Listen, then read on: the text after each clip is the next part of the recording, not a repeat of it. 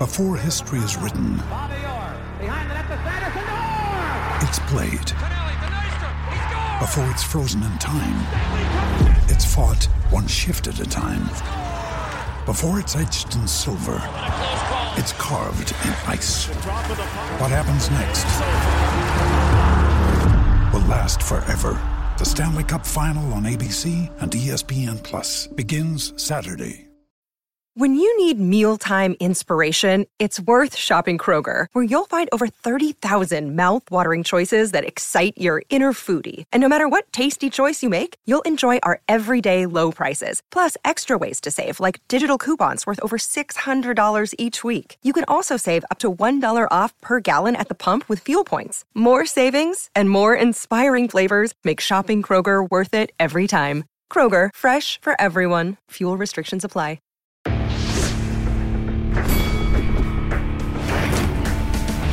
Reveille, reveille, donks.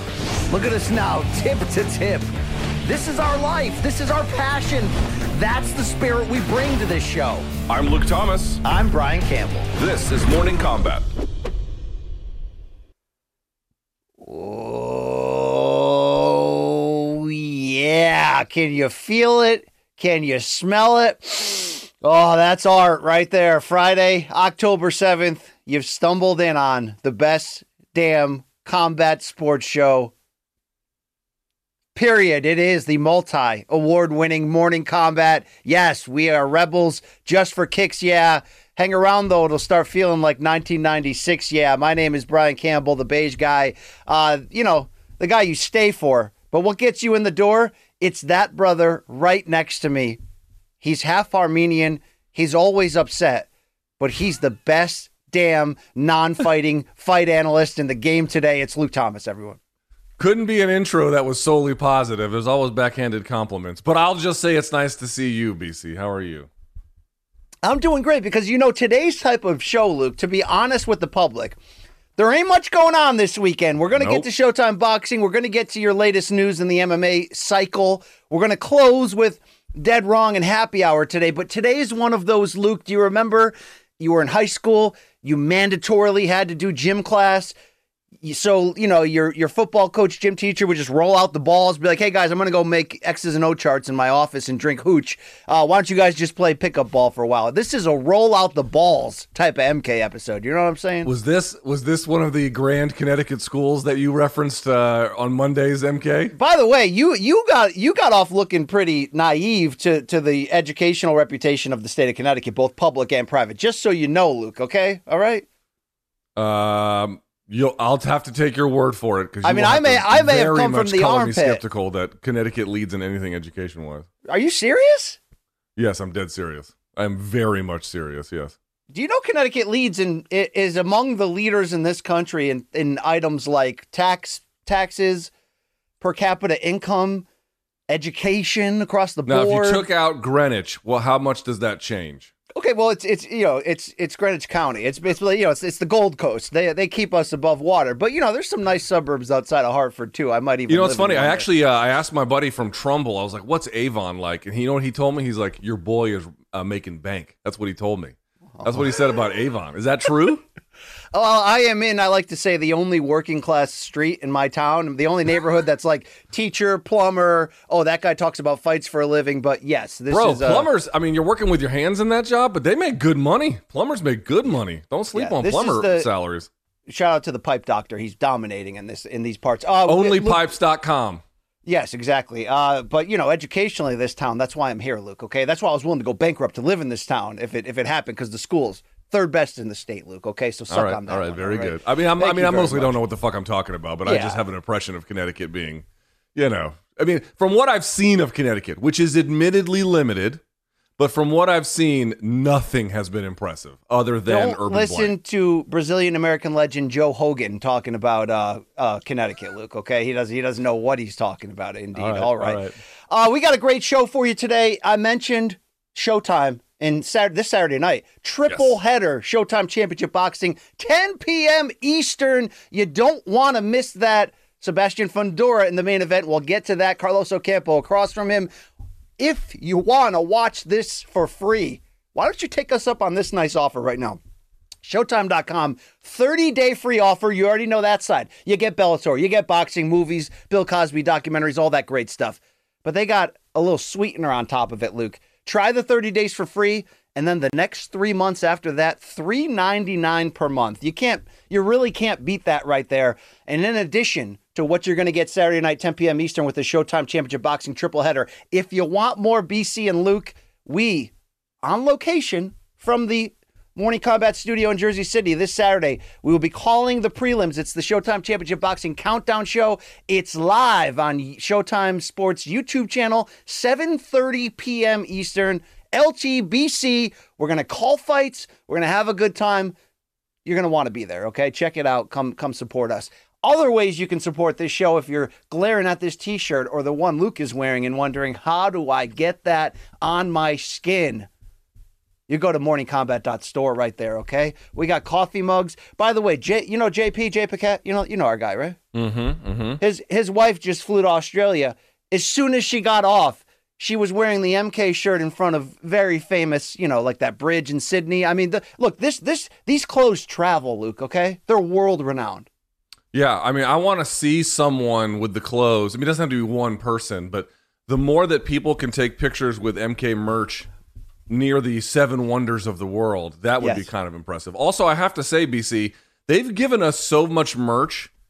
Now that we've been doing the show for a few years, I think I have more merch from MK than actual non MK merch at this point in my closet. Like it's it's just full, mostly MK merch. I agree. I, in my dresser, I have a full merch drawer. It's gotten to that point. I do give away some as gifts, Luke. My God, I, I gave some to my parents. My mom wears it every single day, Luke she'll wear an MK can't, shirt. Can't say that about my dad, but you know, he tries. All right. He tries. All right, he tries. Thank you. You can get our merch right there, morningkombat.store. We do actually have a real show for you today. Luke, anything else you want to get into before we kick this thing? Um, you got any great weekend plans besides hanging out with me? No, right? Yeah, no, just going to see you tomorrow. I am recording a dissected, which I do think you guys are going to like or at least uh, find useful. I'll put it that way. Find useful. So I'm going to be recording that, and then BC and I will be doing the prelims. So be on the lookout. We still have a bunch of stuff coming your way. Um, that's it. That's it.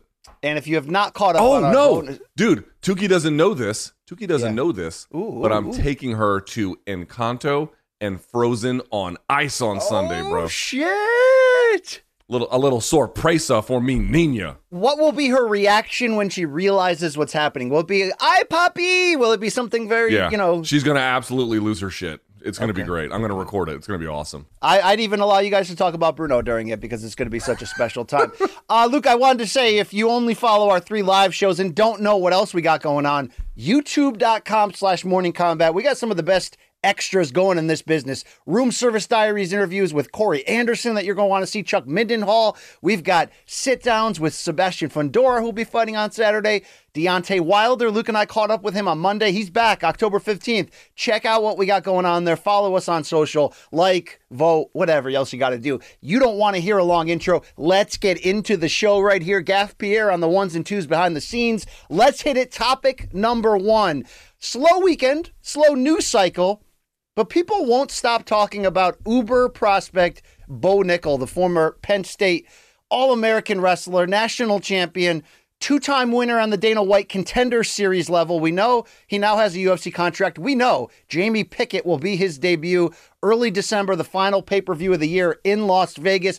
But Luke, you get those same emails from every up and coming overseas betting site that's like, hey, check out the odds. What about Bo Nickal versus Hamza? What about Bo Nickal versus Adesanya? We'll get to that growing sort of uh, conversation here, but Bo Nickal has been very active on Twitter, following up on his post fight call out two Tuesdays ago that he wants Hamza or he wants Logan Paul, uh, two different sides of the spectrum there. But in regards to Hamza Chimaev, let's set this stage. Here's Bo Nickal's tweet. I wanted to get your reaction here, Luke. He's saying there's levels to this game. Y'all, I realize Hamzat is one of the best fighters right now. That's why I have to fight him. I want to be the best in the world. That means I have to beat the best guys. This is fun for me. I'm born for this. That was in reaction to people being like, you know, what the hell are you doing? You you don't even have a official UFC fight, and now you're calling out the best. Luke, I want to get your reaction to how realistic is it the idea of this guy actually fighting the best and fighting them soon. You've been very vocal on this show in saying, like, we could ruin this kid. This could be Sage Northcutt all over again if we throw him to the Wolves. It feels like everybody wants to throw this guy to the Wolves. Before you react, let's hear yesterday MMA Fighting's Damon Martin went public with this bold statement. I can't wait to hear Luke's reaction. Let's hear it.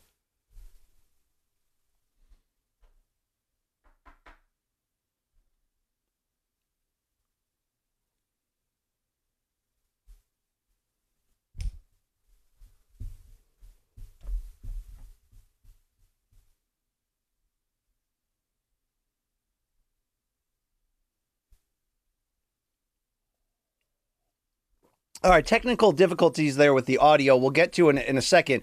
Uh, Luke, th- that that's more in the Adesanya direction. Let's open and stay right here in the actual Hamzat Chimaev uh, mentioned. We talked earlier that there's this potential. Is he stuck in Russia? Is he not? You hear different sides of the ball. But early odds makers are basically putting Bo Nickal as a plus 330 underdog should this mythical fight ever happen. Hamzat opened at minus 400. He's now down to minus 300. Bo recently down to plus 250. I mean, is this just filler for a slow week? How how good is Bo Nickal right now? How quickly should they actually match him? Because people are talking. Well, he's got to fight Jamie Pickett, so we don't even have to worry. This is whoa. I heard some audio in my ear there. Um, so he's going to fight Jamie Pickett. So I guess we'll see with, with the better test there. I do expect him to run over Jamie Pickett one way or the other. Although we we will find out. I, I do think it's worth backing up a step first, BC, and asking a very basic but really important question, namely in terms of collegiate wrestling credentials. Now, that would obviously exclude anyone who didn't compete in the United States um, uh, in that space. So, you know, Yoel Romero obviously did incredibly well on the freestyle circuit, but we're talking about just collegiate wrestling, which, by the way, is folk style. It's, it's similar to, but a little bit different than freestyle. And I actually think it's a better transition point to MMA than freestyle wrestling, all things being what they are. But here's what I would say Who has the best pure collegiate wrestling credentials in UFC history. So among all UFC fighters, who did the best in college? Now it's somewhat debatable and there's no one clear answer, but for sure, for sure, Bo Nickal has a claim to that. Right. Yeah. So there were ten. There were excuse me. There were eight major tournaments he competed in. Four national ch- championships, and then four, I think, Big Ten championships. He won three national titles, got silver one year. He won three Big Ten titles. He got bronze one year. Right. So in every conference or national tournament, he claimed a title. There are other fighters who have three titles. Mark Schultz has three national titles. Uh, Jake Rosholt has three national titles. Kevin Randleman had two, but then was ruled ineligible, so he potentially could have had one. There's a bunch that had two, Johnny Hendricks and so forth. Uh, but also Ben Askren had two, but only lost to the same guy, I think, twice. So he got silver two years, and well, you know, runner up or whatever. And, And then you know, D- DC would have been a stud if it wasn't for Cael Sanderson and John Jones, right? I mean, let's That's right. fair. Well, Kelsey, I mean, he also competed in an era where Cael Sanderson, who didn't lose a match in all of college, was in the same time that Daniel Cormier was there. He probably would have had a national title, maybe two as well, but he doesn't, so I can't count him in this conversation. But in terms of credentials in wrestling in the United States, Bo Nickal has a claim to being the very best out of college among UFC fighters. Again, it's a little bit debatable, but he's in that. I mean, there's uh, there's three names you could probably put on that list, and he's one of them. Maybe four if you want to throw in Askren and, and do it there. And by the way, like I, I was talking to Damon Martin about this, Bo Nickal didn't lose a match ever after his sophomore year. He went undefeated in his junior year. He went undefeated his senior year. I cannot explain to you how fucking insanely difficult that is to do. So, So that's who we're talking about here. Than Ed Ruth was, who's now with Bellator and, and having an up and down MMA run. He was he similarly decorated to Nick Ed Ruth. So I talked to a guy who covers collegiate wrestling for his job, and he told me Ed Ruth is one of the top ten collegiate wrestlers of all time. Okay. Of all time, his record he has. Let's see, he has three national titles, and then one. Uh, he got silver in one year. He has all four Big Ten championships. So every year he competed in the Big Ten championship, he won it. That would actually make him slightly better than Bo Nickal in terms of the overall resume. Now But- there's the Hodge Trophy, which by the way, uh, Ben Askren has two of them. Bo Nickal got one. Uh, that the Ben- Bo Heisman? Nickal- the Heisman. uh, well, the? Heisman would go to just football, but yes, it's considered to be the overall best wrestler independent weight class that year, right? So, Yeah. uh, but Ben Askren got it twice, and Ben Askren was a prolific pinner as well, which is kind of hard to do. So again, it's somewhat debatable, but there's no denying if you had to make a list of the very, very few that could occupy that space, Bo Nickal is in it. That's the kind of talent we're talking about here. So that's the first thing I would say. The the second thing I would say is I really want. Do we have the? I would really love to react to. We have it. Let's go to have it it? right now. Let, let, let's Damon play the Damon Martin clip if we can get that ready. right now, if if they put Bo Nickal, something weird happens. Alex Pereira gets injured, and they say, you know what, Bo Nickal, you're getting a title shot against Israel Adesanya on November 11th. Bo Nickal beats Israel. Bo Nickal beats Israel Adesanya right now. Right now, Bo Nickal beats Israel Adesanya. I think Chimaev's a tougher fight because Chimaev actually has the wrestling. Bo Nickal, Bo Nickal beats Israel Adesanya right now. He out wrestles him. I, am right now. I pick him to beat him. I pick him to beat him. So I'm going to assume that the audience could hear that. I could. Not. I hope they could have. I couldn't. I hope they could have heard it there. Uh, Luke, here's the deal. Here's how I want to set it up to you. If anyone didn't hear it, David Martin just said right now he believes Bo Nickal would defeat Israel Adesanya in a in a UFC match. Okay, they did. Thank you, Geff. Uh, Luke, that is That's bold. extreme. How do you react? Because this is different than saying, what if he fought Hamza? What would be the odds? No, you have a prominent major MMA reporter who's got a lot of weird stuff behind him, right? Shout out to Damon Martin right there. There's like masks. I mean, there's creatures and stuff. I mean, I got weird shit too. Luke, he's into. okay? uh, he's big into nerd culture. He's got that Yeah, site. it turns out. Movement. But look, Damon Martin's respected. You hear that voice, you hear it all the time uh, interviewing fighters. He's now saying today, tomorrow, whenever you want to book it, Bo Nickal would become the next UFC middleweight champion. How do you respond? Because that's a that's a grenade, Luke. That's ridiculous. All right. So here's what I'm going to say.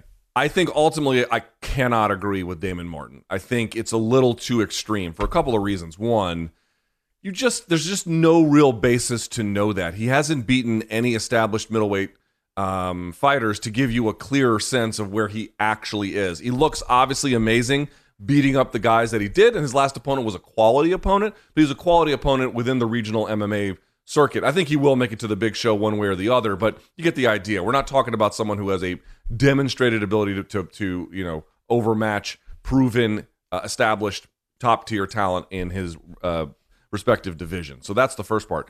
I think the second part I would say is there is way too much unknown about Bo Nickal to have that kind of confidence. For example, we actually don't know what his cardio is going to look like. At wrestling, eh, you know, he obviously did extremely well, but wrestling you're going in these short, intense bursts. It's not much. The MMA fighting is a little bit more long term. It's a little bit more. You have to have that cardio that lasts for long periods of time, especially if you have a very good resisting opponent.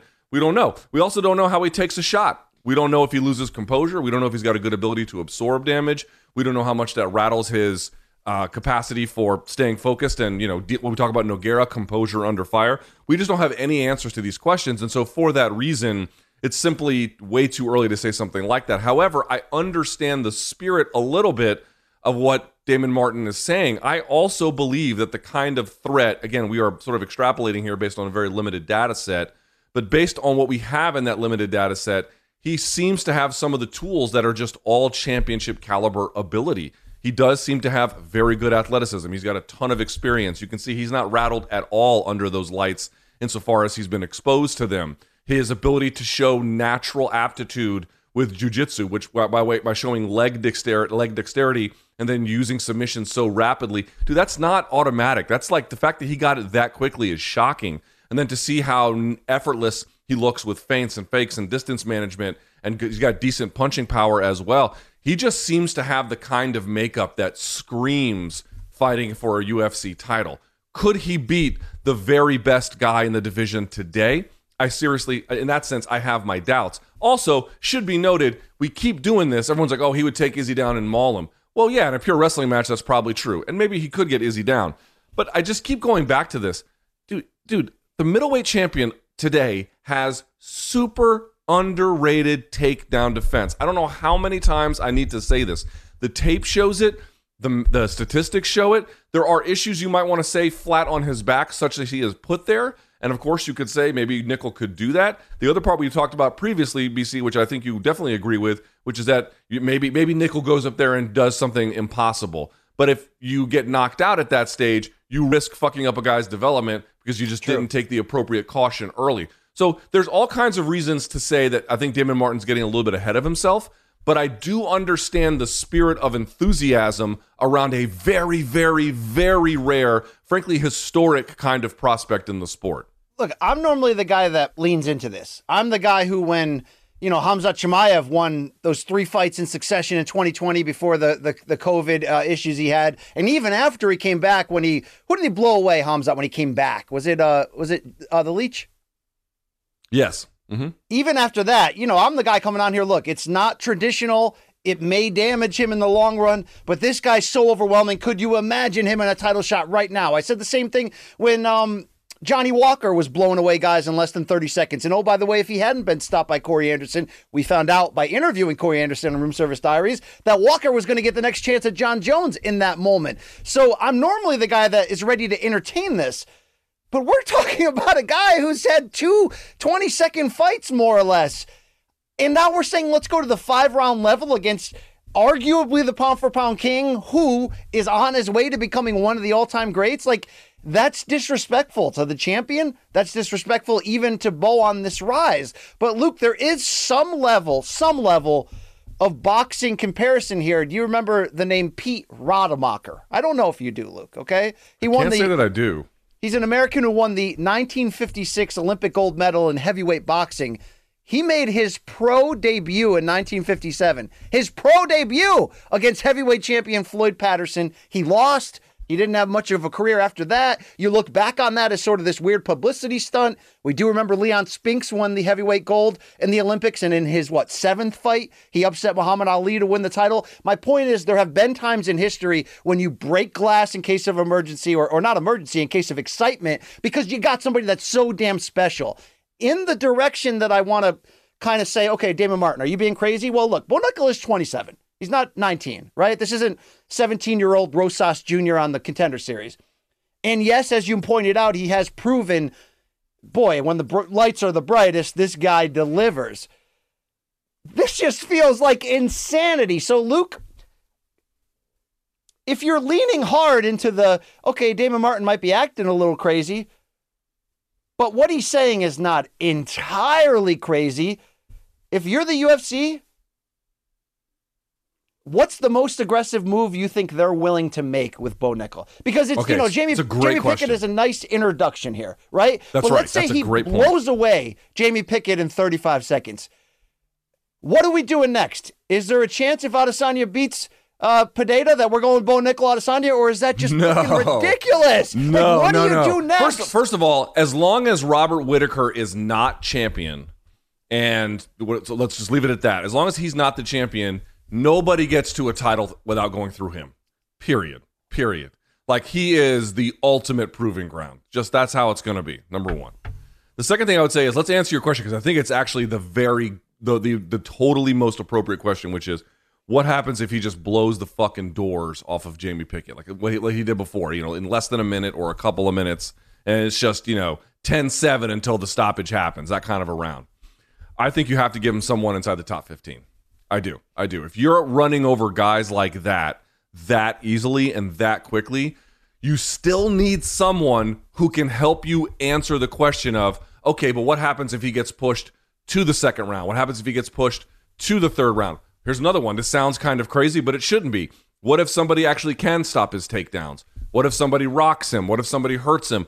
By the way, here's another thing too. What if he has a unique susceptibility to body shots? These are all things we just don't have answers to. And I know what folks say is, well, yeah, but if he's this good of an athlete and blah, blah, blah, you don't have to worry about those questions. Let me explain something to you. Over the course of someone's career, they are audited. They are audited. Everyone has weaknesses. And until you have clear reason to know that A or B is not a particular weakness, but C or D might be, you have to take those potential threats and risks seriously, especially if they're only three fights in to their career. So, what I think you have to do is you still have to slow play it, but you have to give him somebody ranked 13, 14, 15. I'll pull up the rankings here to see who that might be. But that's where my head is at. What about you, well, BC? there's there's a different so there's levels to rankings. Right now, Brad Tavares, who has a fight coming up against uh, RoboCop, Gregory Rodriguez, he's ranked number 15. if if Pickett gets blown away and they went like the Brad Tavares direction, you would think, okay, that that's that's we're doing it slow, but we're you know, but rapidly. There's levels though to the top 15. You got Tavares at 15, but then you got guys in the top 10, Luke, who are former title contenders and and, and killers. I mean, for example, Darren Till's got a fight coming up against Dricus Du Plessis. Did I get that right, Luke? Dricus? Dricus. Dricus. Dricus. Let's say Darren Till won that. I think he's already been tweeting about Bo. He's always tweeting about people. I mean, is Darren Till versus Bo Nickal and you know five months from now too much too soon? Because here, this is the ultimate question, Luke. Because it's not about whether we believe; it's about Dana and to some degree ESPN and Disney. Because if you're going to fast track somebody like Leon Spinks did, like I kind of was pushing them to do Chimaev, there's huge excitement in what we don't know. If you did Adesanya versus Bo Nickal, the whole thing would be we have no idea how great this guy is. We're going to find out against the very best. I mean, that's ridiculous in theory because how are you even going to prepare in practice? I know he's with ATT. I know Bo's been taking it slow to do it right and gain the skills he needs. How do you even prepare for an Israel Adesanya? You don't. But the intrigue is we don't know what the hell it's going to look like. Typically, entering a fight, we kind of know what it's going to look like. It's one of those rare things. Is Darren Till the idea of a Darren Till like opponent next? Is that too far? Too much? Too soon? Or Dude, you skipped you skipped over a much two two more actually uh, several more interesting names. Chris Curtis would be an interesting name first of all, but before Darren Till in that if you're going 15 up, how about Andre Muniz? right? We keep talking about, oh, he's got devastating wrestling. He can take whoever he wants down. Yeah, good luck taking him down. Find out what well, happens when you take Andre Muniz. Muniz on the ground has a nasty ground game and a very prolific guard on top of it. That is something that would be very difficult. By mentioning Muniz or Curtis, both very good fighters, not not here to disrespect them, is there's not a ton of sex factor to match with Bo because you'd be doing an experiment. You're basically taking a guy who's got no experience and throwing him to the wolves. Wouldn't you want to throw it to a wolf that I mean, I mean, say what you will about Darren Till, the guy gets you to to, to take notice of his fights. So. Uh, are, there is a, a responsibility to the promoters if they're going to fast track him, and boy, does it seem like they are, to, to really make each step up a big event. Luke, Bo Nickal versus Muniz, not not a big not a big event. Okay, not but dude, event. Bo Nickal versus Jamie Pickett is not a big event. You no, know, but, but this is the, this is debut. This is day one. This is job one. Um, I don't know. Also, did you not? Did you? There's a grappling match. I think from. I think it's a couple of years old. I'm not. I have to go back and look exactly when it happened. Gordon Ryan uh, had a grappling match again, submission grappling, so not wrestling against Bo Nickal. He triangled Bo Nickal quickly. You know, now of course that's Gordon Ryan. He's insanely good. I'm just sort of pointing out. I have seen. Yeah. I have seen the Predator bleed. You know, and this is my other point too. BC. It's like, dude, here's the reality about where Bo Nickal is. Again, everything he has shown has just been magic. We've never even seen him take a punch to the face. Yes. Right? Right? We've never even seen him take a punch to the face. Brad Tavares has very good takedown defense and obviously, you know, prefers to slug it out, trains with a good camp, highly experienced.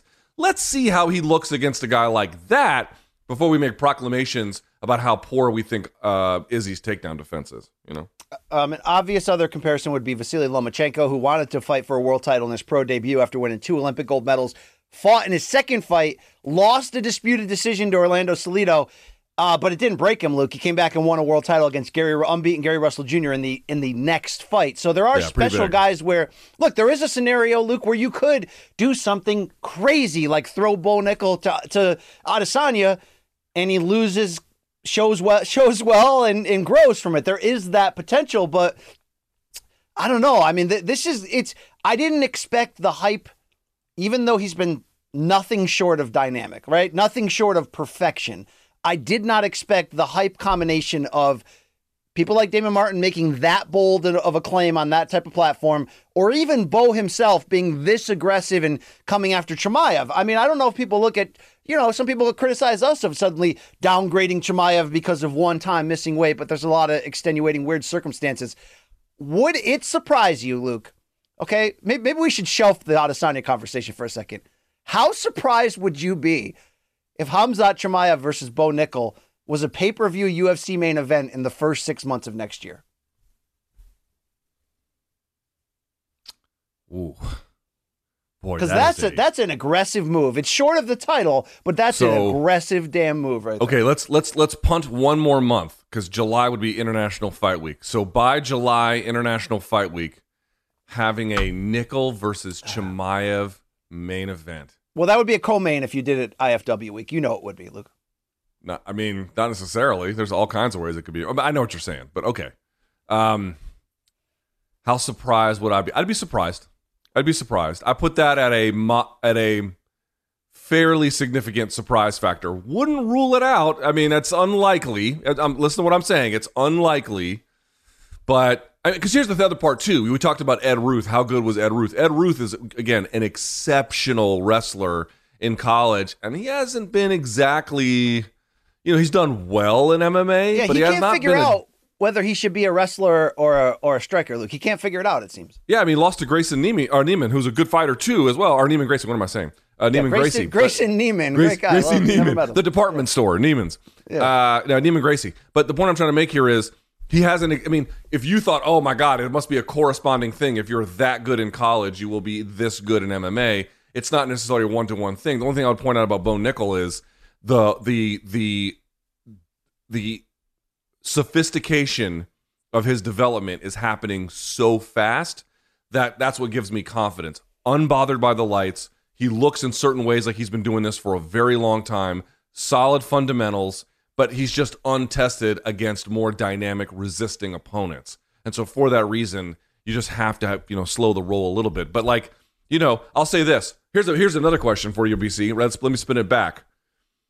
How likely is it Bo Nickal could fight for a title at some point in 2023?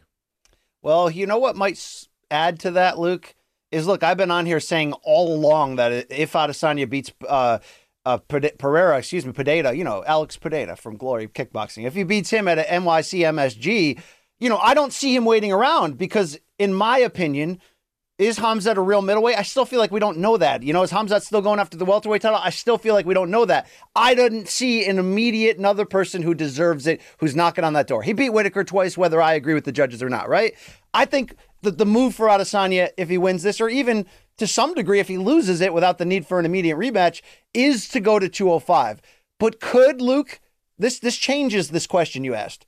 If Chimaev ends up being a career middleweight after this, and if Bo Nickal blows through Pickett in December, which would mean they can bring him back quickly because they're, you know, you know, didn't accrue damage. And then let's say in like, you know, March goes in there against a Brad Tavares, a Curtis, I mean, even a Darren Till to be fair. And and and wins. Forget about 30 seconds, but wins. Dude, the hype may be high enough where you might not be able to leave him out of the title picture. So under my Correct. scenario of Adesanya, let's say he beats Pineda and then goes to 205, now you've got an, it, you now you got the opportunity for a vacant title, Luke. And in my opinion, Robert Whitaker has claimed the other half of that vacant title shot.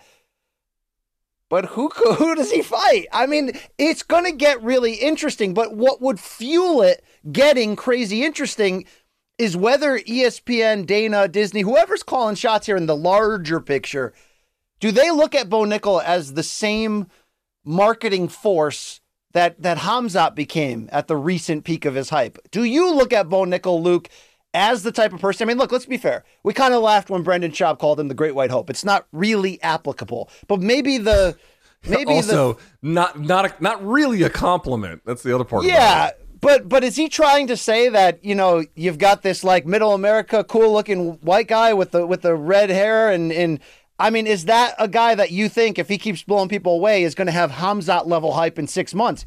What do you think? Yes. Yes? Yes. So people forget this. I got asked this question on my live chat maybe a few weeks ago, and the, there was a point I was trying to make about like you know what kind of athlete the UFC wants to favor and present to the public. Folks may forget this. Post Ultimate Fighter, the UFC, and understandably, I don't say this in a pejorative way whatsoever. You can understand from a marketing angle why you would want to do this.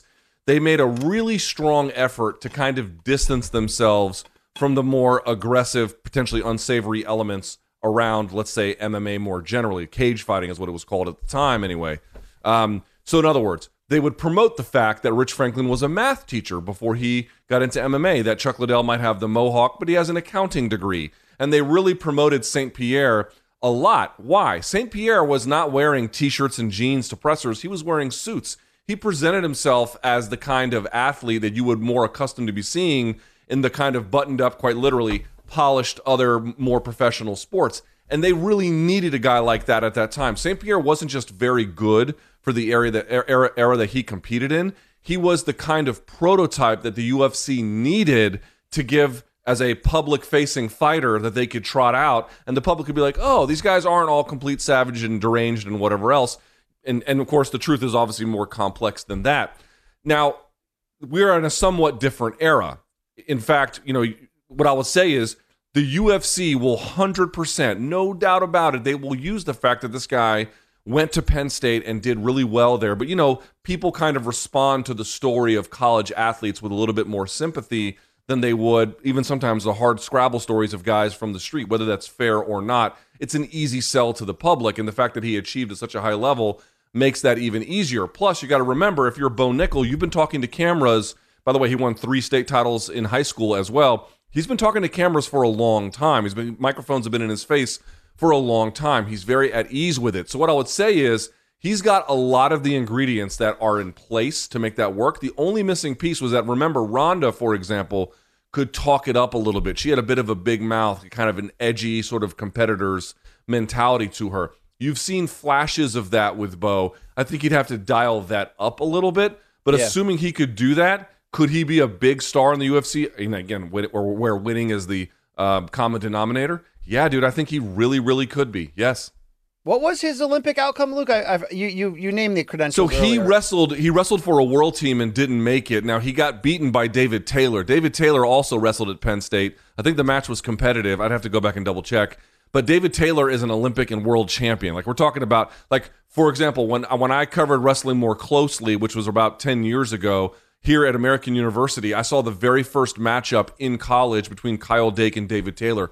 They were considered to be the two powerhouses. Penn State and Cornell were the two colleges that they represented. They they wrestled at an NWCA event here um, in Washington D.C. and I went and watched it. It was a big big deal. That was kind of the era that came up, and now Dake ended up being a little bit better better than Taylor, kind of overall, and certainly during that era. But Taylor took off on the freestyle uh, circuit eventually, and you know you can look at the success he's had since then. So he wasn't able to get past truly one of the best wrestlers in American history. Okay, no big deal there.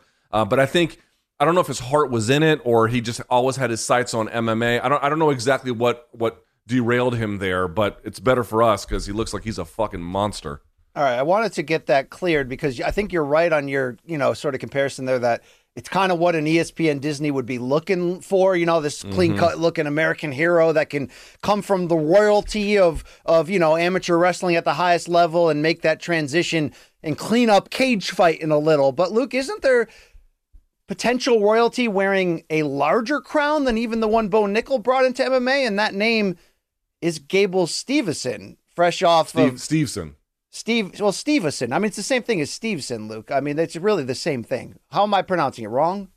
I don't think it's. I don't think there's an extra syllable. I think it's just Steveson, not All right. Steve Either way, we know that Gable is was finishing out his final year with uh, Minnesota on the amateur level after signing the deal with WWE. There was news yesterday from Mike Coppinger of ESPN that Gable is back training full time at the WWE Performance Center in Orlando after undergoing uh, surgery for a rare heart condition. He had an ablation last month, and now he's 100% healthy and pushing the main roster there. Luke, part of Gable signing with WWE did leave the door open you know, of like maybe one day coming over to MMA, and you'd have to believe if he did, it would be something big. Is that the only guy who could be in this Bo Nickal spot with with more with with you know, and even with even bigger clout in in in, yeah. in resume? For for several reasons. One, Gable Steveson is a showman already, right? So you've already seen flashes of like his swag that he shows, and he's good on the microphone, and he likes to show up for the cameras. He does, you know, flips and everything on the mat. So he's already got that a little bit more natural too. He doesn't quite have the same resume as Bo. He has two national titles, but in the freestyle circuit, he's got a gold medal in the Pan American Games, and obviously he got a gold medal in fucking Tokyo at the with Olympic one Games. second, with one second left. Look. I know, just an unbelievable turn of events that this guy has had. So that's two factors. The third factor would be he's at heavyweight, which is a much you know, middleweight is not your toughest division, but heavyweight definitely. If you're a dynamic athlete in the sort of way that Gable Steveson is, he should have. You know, again, we'll see, but he should have a lot of success in that department. So there's a lot of wind at the back, so to speak, of Steveson that I think Bo Nickal has a lot of that too. Maybe not quite as much, but you know, we'll have to see how things go. Yeah, Bo Nickal seemingly though far, way farther ahead in terms of his MMA development. I mean, look, I'm not going to dis, you know, take away what he's done so far in the very short sample size. He's been dynamic. I, I gotta say, slow your roll on the Damon Martin level, even though I respect the aggressive call out. But you know, the proof, Luke, ultimately it'll be it'll be in the pudding. You know that, Luke. Okay, you know It that. will be in the pudding. Floyd was right. It always is. You know, Bill Cosby used to tout putting a lot, putting pops, Luke. But uh, yeah, all right. Uh, let's go to topic number two, Luke. It's our weekend boxing preview. Although it's kind of fallen apart, what we do know will happen is Saturday night. 10 p.m. Eastern, a Showtime Championship Boxing triple header. Carson, California is the backdrop. Why does that matter? Because you can call it Dignity Health Sports Park. You can call it the Home Depot Center, StubHub the War Grounds, the Punch Bowl, the Den of Sin. Um, you can call it the old whorehouse, Luke, down by the river. Uh, they bang inside this ring here, and Sebastian Fundora, unbeaten, will defend his interim WBC junior middleweight title 154 against a red hot rising Carlos Ocampo. Uh, Luke, let's start right here. It's a triple header. You and I will be calling the undercard 7:30 p.m. Eastern on YouTube, but let's stay with the main event. If somebody said, "Who the hell is Sebastian Fundora?" how would you describe it to non-boxing fans? A nerdy praying mantis. Guys, he's six foot six. He has a seven inch. Let's go. What am I saying? Seven inch reach advantage. No, 80. he has a seven seven. I said a seven inch reach advantage. I don't know what the reach advantage is here with Ocampo. He has a But he's got longer a reach than George Foreman. Luke, seven foot reach. Seven feet he's got on his reach. You can't believe this guy, and he fights basically at the more or less at the equivalent of MMA's lightweight division, right? So just imagine that. You got a six foot six guy in there, and I've seen like you know, remember uh, the late Corey Hill, I think was uh, six four, which is you know pretty tall still. Bigger than that, a giant frame, and that's not even the craziest part.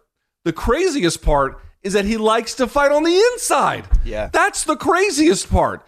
He he can use his reach at times. Certainly, that's a thing that he'll do in certain ways, but not really. That's not really the way he fights once the fight gets going.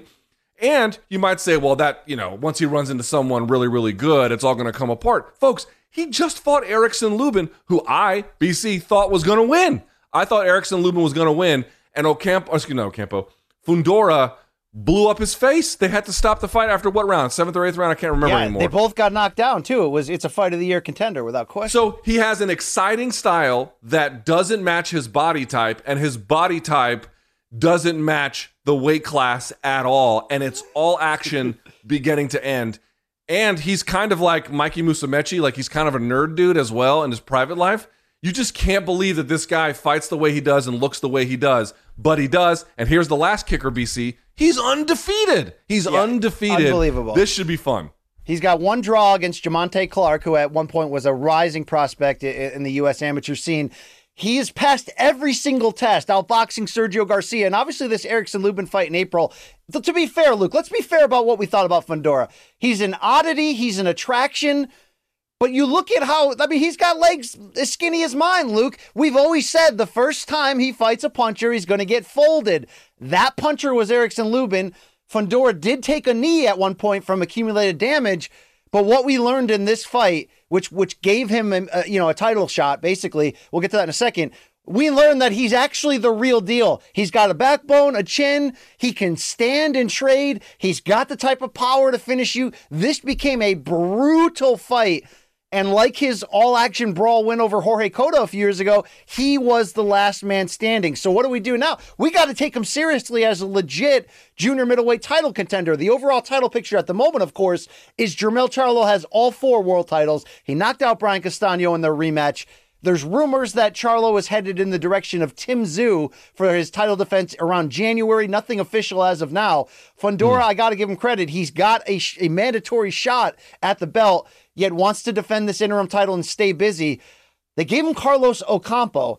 Uh, we'll get to him in a second, but I had a chance to catch up with Sebastian Fundora, and right away I'm like, look, you showed us something in this Erickson Lubin fight that that we didn't think was in there. Let's get his mm. reaction.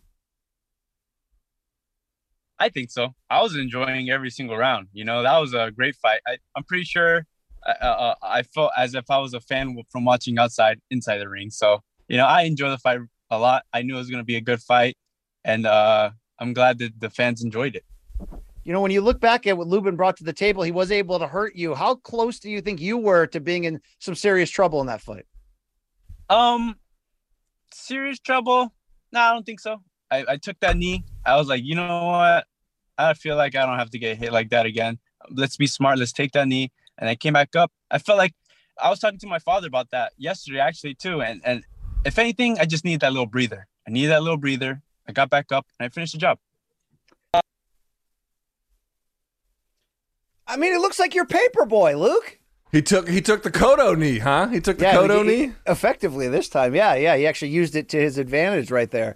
Yeah, dude. Uh, he so, doesn't it, like everything about him doesn't make sense, and yeah. yet, and yet, as I mentioned, undefeated. And, and there's the other part too. I want to be clear. You saw the highlights there. Not every fight looks exactly like that, but you see basically the way he fights. This dude doesn't run. He doesn't run. He fights He BC, he I would say he fights tall a little bit because he's very good at you know uh, going for, for example, uppercuts. You saw in Lubin there, so he's good about leveraging his height in that way. But in general, like nothing about the way he looks in the weight class uh, uh, tells you anything about his fight style. You just got to watch it on tape and see for yourself. Well, Luke, I asked him the obvious question we're all thinking. I mean, not only does he dunk, does he windmill dunk? I mean, is he going through the legs? Look, he was like, uh, not only do I not dunk, I can't even dribble a basketball. I've tried, you know, I think he tried to play hoops in school and it just wasn't working out. Why? Because Born in Florida, largely raised in the Coachella Valley of California. His father had one pro fight and was an ex-boxer. And Luke, he he raised all six of their kids in that boxing gym, more or less. His older brother was a 12 and 0 fighter who who retired five years ago. His younger sister Gabriella is 8 and 0 after turning pro last year, I believe. And Luke, she'll be on the the the three fight card that you and I are calling 7:30 p.m. Eastern on the prelims on Saturday. Uh, it's a fighting family, and I know what you're saying. Hey, with that length, with that size, why the hell are you not jabbing from the outside? Luke, let's go to the final bit of sound we have on him. Uh, I asked him basically that same thing, and this is who he is. This is what he does. Um, no, not really. Actually, in amateur, I remember boxing a lot more, but um, as these guys got stronger, I, I needed to get stronger. I needed to get better on my inside game because as, as they got stronger, they would be able to walk me, walk inside a little bit easier. So uh, I just figured instead of running away from that, let's invite it. Let's learn the game of the inside game, and uh, let's get better at it. And that's what I did. Uh, you'll be headlining So there it is, Luke. And if you're saying, look, what do we got here? A showcase fight, to stay busy for a next title shot. Um, here's the deal on Carlos Ocampo from Mexico. 2018, he had a mandatory shot at Errol Spence's welterweight title. Yeah, didn't go his way. They went to the Cowboys training facility. It was, you know, Jerry Jones was there. It was this big showcase for local boy Spence. And dude, he punched a hole in Ocampo. He stopped him to the body in round one. Luke, I don't think any of us have been following Ocampo's story since then in 2018. But you know what he's done? He moved up to the 154 pound division after the loss, and he's 12 and 0 with nine KOs since that fight. Has he beaten world beaters? Not necessarily, but he's beaten the right guys to climb the rankings and get into this position. I think at the end of the day, as Fundora told me himself, you got two Mexican fighters in here. You're doing it at the damn war grounds whoever comes out on top, I feel like we're going to see action. I feel like we're going to see a war on Saturday. So I'm fired up about this. Yeah, this one's. I mean, listen. You know, I, I suspect Fundora should win, and I suspect he'll win. I'll say inside the distance. I'll say inside the distance. I, I believe that, but there's just no way by round two they're not absolutely slugging it out right in front of each other. That is yeah. really what you're going to get here. So it should be a ton of fun. 10 p.m. Eastern, the reminder, triple header Showtime Championship Boxing. You can get the Showtime 30 free days as we talked about, but don't forget to check out LTBC 7:30 p.m. on the Showtime Sports YouTube channel. It's the countdown show. We got three fights and just a little teaser here. As I mentioned, Gabriella Fundora, Sebastian's younger sister, is in the opening bout. And in the featured bout, Luke, Mean Machine is back Uh, let me get this right because he's my Lithuanian bre- brethren. Egidijus Kavaliauskas. And if you forgot that name, just a couple years back, he fought Terrence Crawford for the welterweight title, dropped Crawford before being stopped himself late. So, uh, you know, we're going to have fun, Luke, on Saturday, you and I, right? We'll do this. I can't tell from the graphic because my picture's not clear, but it looks like Ocampo has the Lloyd Christmas haircut. Is that true? Mm hmm. Mm hmm. So, so uh, kick his ass, Seabass, just the same. All right, Kick his there you ass, go. Seabass. Um, Luke, the other bit of boxing was supposed to go down Saturday in London. DAZN sold out. This is a big deal in the UK. It was Chris Eubank Jr. versus Conor Benn. It was supposed to be a 157 pound unique catchweight bout.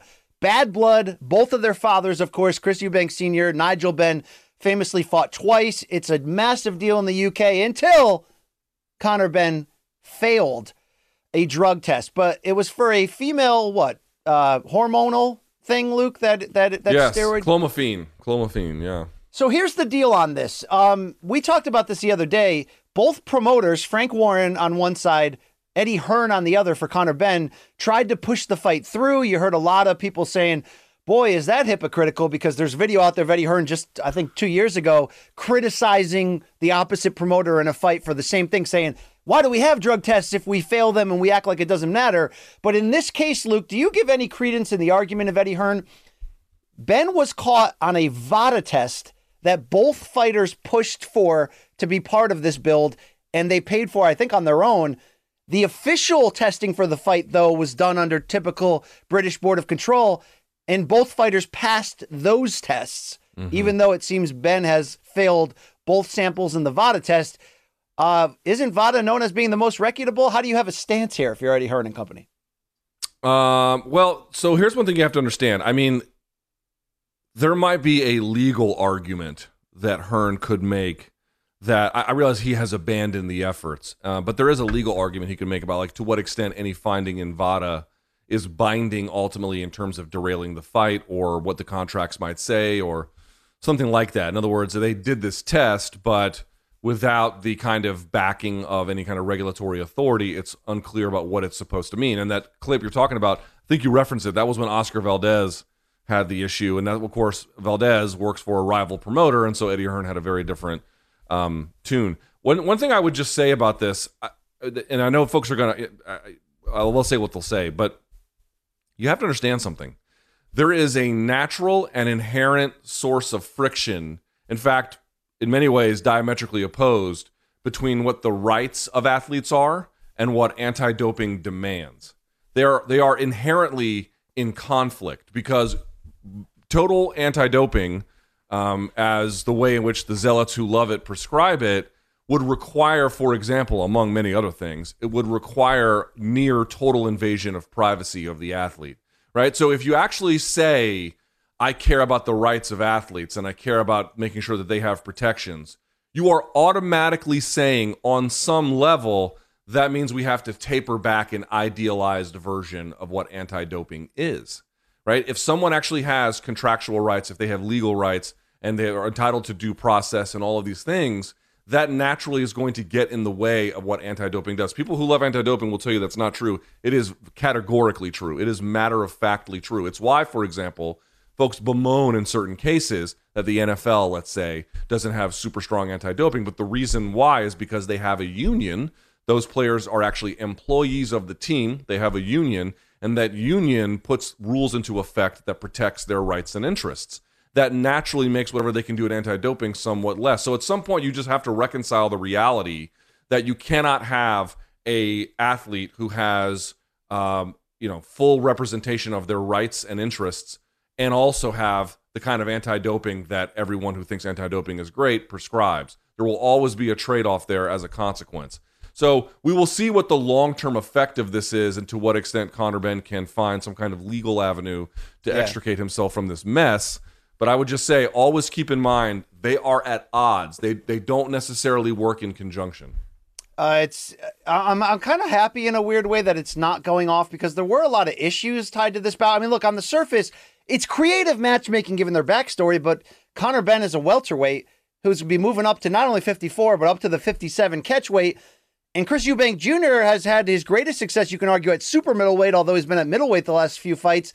He would have to come down to 157. His dad, Chris Eubank Sr., has been just as open in the media the last few weeks saying, I don't think my son should do this fight. Cutting down in weight, it's going to take too much out of him. I think even on the Benn side, there was some, you know, is this fight going to fall apart? So with I don't want to see it go on after a failed drug test. I mean, the Oscar Valdez situation you reminded me of is ridiculous. Heck, Erik Morales, I always reference it, failing that USADA test, and then everybody going, "We don't care," and he fought, uh, you know, Danny Garcia. Every, anyway, it was on Showtime, by the way, in 2012, but that didn't even smell great to me in that moment. This felt like another total that's boxing type of story this week. Like, oh yeah, he outright failed a VADA test, no less but we're gonna do it anyway. That's boxing. You know, what? sometimes Luke, you got to look your your favorite in the face and say "f boxing," right?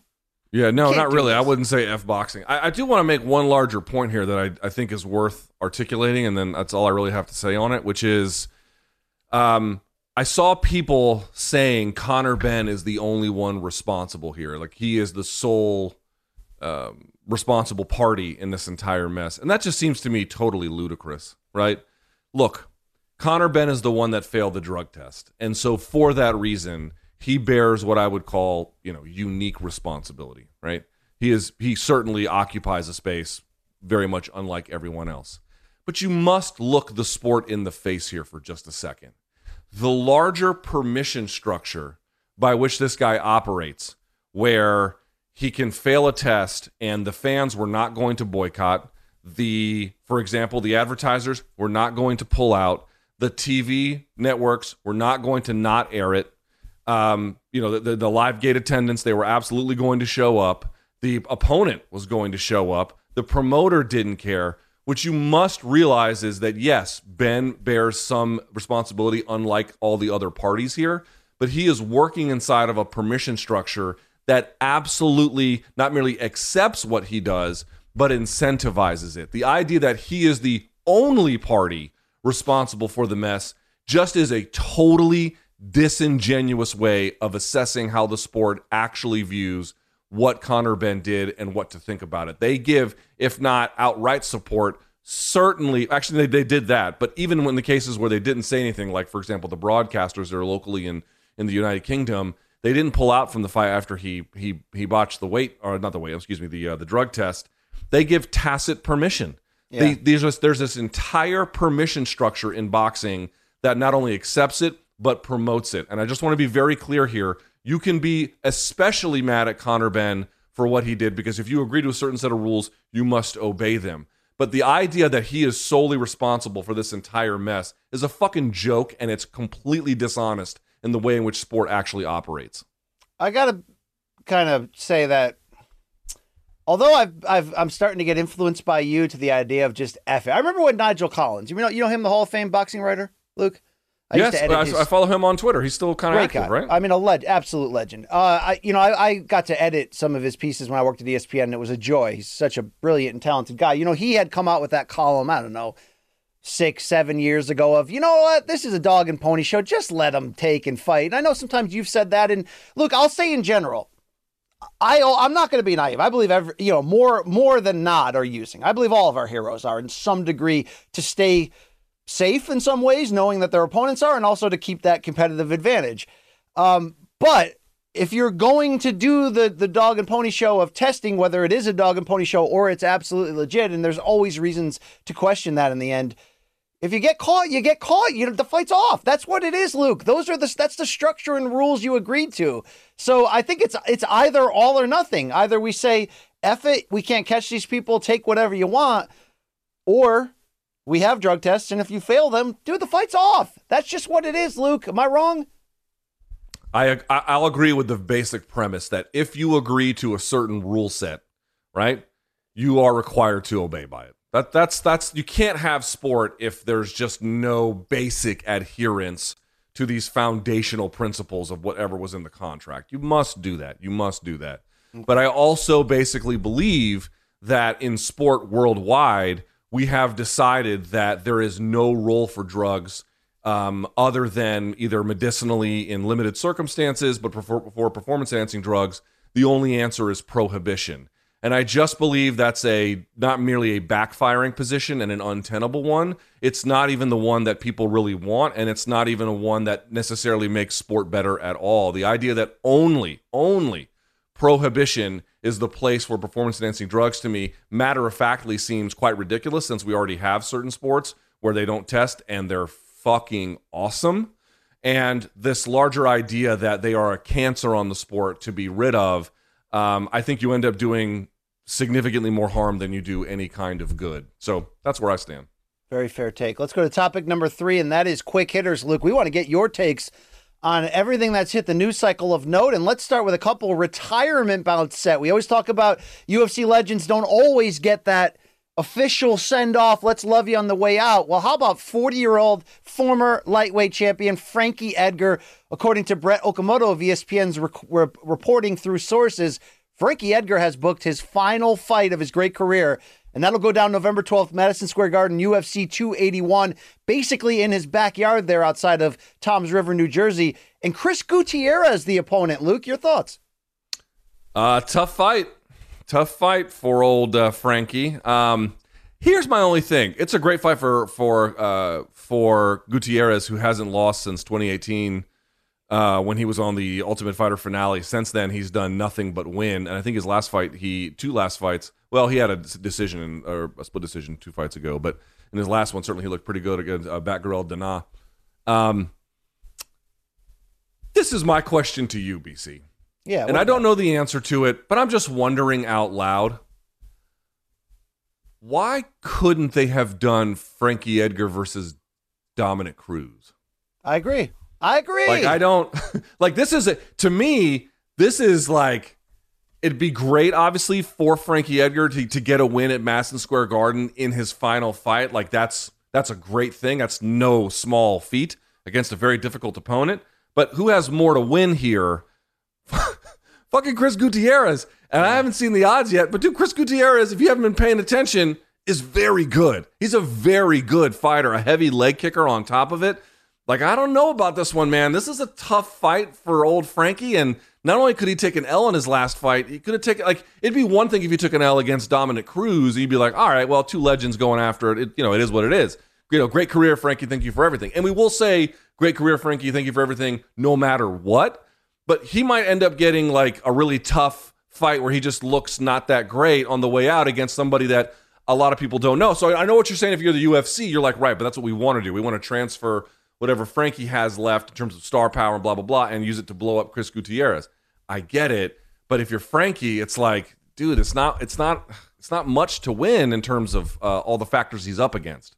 Absolutely. Uh, he turned pro in 2005. I mentioned he's 40 years old, but he has lost five of his last seven, four by stoppage. But the names, Luke, I mean, we're talking about Ortega, Holloway, TKZ, Sandhagen, Marlon Vera. Always matches tough. Love me some Frankie. Isn't our producer Mikey? Aren't there like grandmother's friends or something? There's some weird thing. Any, anybody who's got any connection to New Jersey, like anytime they find out what I do for a living, they're like, "Dude, do you know Frankie Edgar? I fucking love Frankie Edgar." Like Jersey ride. I mean, is it possible hard to for not Frankie like? Edgar. Seriously, is it possible to not like Frankie Edgar? No, it's not. It's impossible to dislike him. I merely mean that, like, you know, you would think if a fi- BC would okay, if this were boxing and it's not, and it's not, and this were a retirement fight, would this fight have been made? It wouldn't have been made, right? I don't Like, what was. B Hop's last fight? I cannot remember anymore. Uh, Who Joe retired Smith him? Jr., Joe who Smith. went on to win a world title, sent him through the ropes and out of the ring. That's Yeah. right. That was kind of sad. All right. Yeah. Uh, and Mayweather's last professional contest was what? Berto? No, Conor McGregor technically. Okay, but you see what I mean? Like, yeah, yeah. a bit of a soft landing, so to speak. Um, Pacquiao fought Ugas, and I believe he's coming back. We know that, Luke. Uh, yeah, but that was short. No, but see, that was short notice. That wasn't the fight that they had booked. Yeah, he's going to fight. Spence. Good lord, yeah, he, he always matches hard. Uh, Luke, the other retirement bout, I think. Uh, tell me if I'm wrong here, but how about Mauricio Shogun Rua? He Yeah. turned pro in 2002, made his debut with the UFC in 2007, and at UFC 283, it looks like he's going to be in Brazil. I think that's January of next year. The opponent is uh, uh, how do you pronounce this, Luke? He's from he's from Ukraine, so it's Ihor Potieria. Potieria? Okay, okay. Uh, he won his Potieria? Potieria? I don't know. I don't know. Potieria is 18 and 3 overall. He won a contender series bout last September to get into the UFC. Lost his debut against Nicolae Negumereanu. Yeah. It's close. It's close, Luke. It was close. Um, what do you think about this for Shogun? At least it's in his home country. I mean, it's kind of like Frankie going going back to MSG, right? I don't hate it, but Dude, the I mean- amount of the amount. I'm just, I, you know, I'm not a doctor, and take that for what it is worth. But to me, the amount of brain trauma that Shogun has suffered, he should have retired ten years ago. Ten okay, years would this have been better if they did Shogun Machida 3 for the retirement for both? Which there were rumors. There were rumors that Lyoto was splitting with Bellator to get a third fight with Shogun and put it in Brazil. I would have much preferred that. Uh, old guy versus old guy. I would have Yeah. much preferred that. I mean, just to be clear, he made his debut in uh, 2002. Folks, that is when I graduated college. Look at me. Look at how life has beaten the ever living fuck out of me. That's how long he's been fist fighting for a professional living. Like, and, it, he- and but not just that, dude. He's been in wars even in the Wars. last five years. Anytime he wins, he gets his ass kicked leading up to the win. You know, like this is what happens. And and, and you know, he had you, you folks. I'll be asking who had the best ever tournament run in MMA history. Probably Shogun Rua through the 2005 Pride middleweight tournament. He was a he was just undeniable in that uh, moving through there. I mean, he was just a complete force of nature. So he's obviously done incredible things. He will go into the Hall of Fame. I, I have no doubt about it. But this has been long overdue. The shitty part is, I think this is a winnable fight for him, but it may not be because obviously his durability is completely compromised at this point. So you're right. It's in his home country, so that's nice. But I just feel like I don't listen. We get up here and we criticize the UFC all the time, and um, I do think there are better fights to potentially be booked. I don't know that this was the best fight that could have been booked. Maybe they tried other ones. You talk to matchmakers privately and they tell you, like, yeah, we tried X, Y, Z, and everyone said no. We just ended up here because this is the best we could do with all the time constraints. And I believe that. I just feel like the UFC hasn't figured out how to say goodbye to their aging legends all that well yet. It's just Yeah. not so easy. They could make better calls, but it's it's it's very difficult um, when you actually really think about it. Yeah, they should improve their relationship with former heavyweight Brendan Schaub too. A lot of back and forth, Luke. I don't like it. All right, what are we doing here? Is this the shop? We're doing like the Schaub hour now. Ah, wow, wow. Okay, sorry, former coworker. Uh, Luke, let's continue down the news rabbit hole. Justin Gaethje was a guest on uh, MMA Fighting, and here's what he said about Conor McGregor. Quote.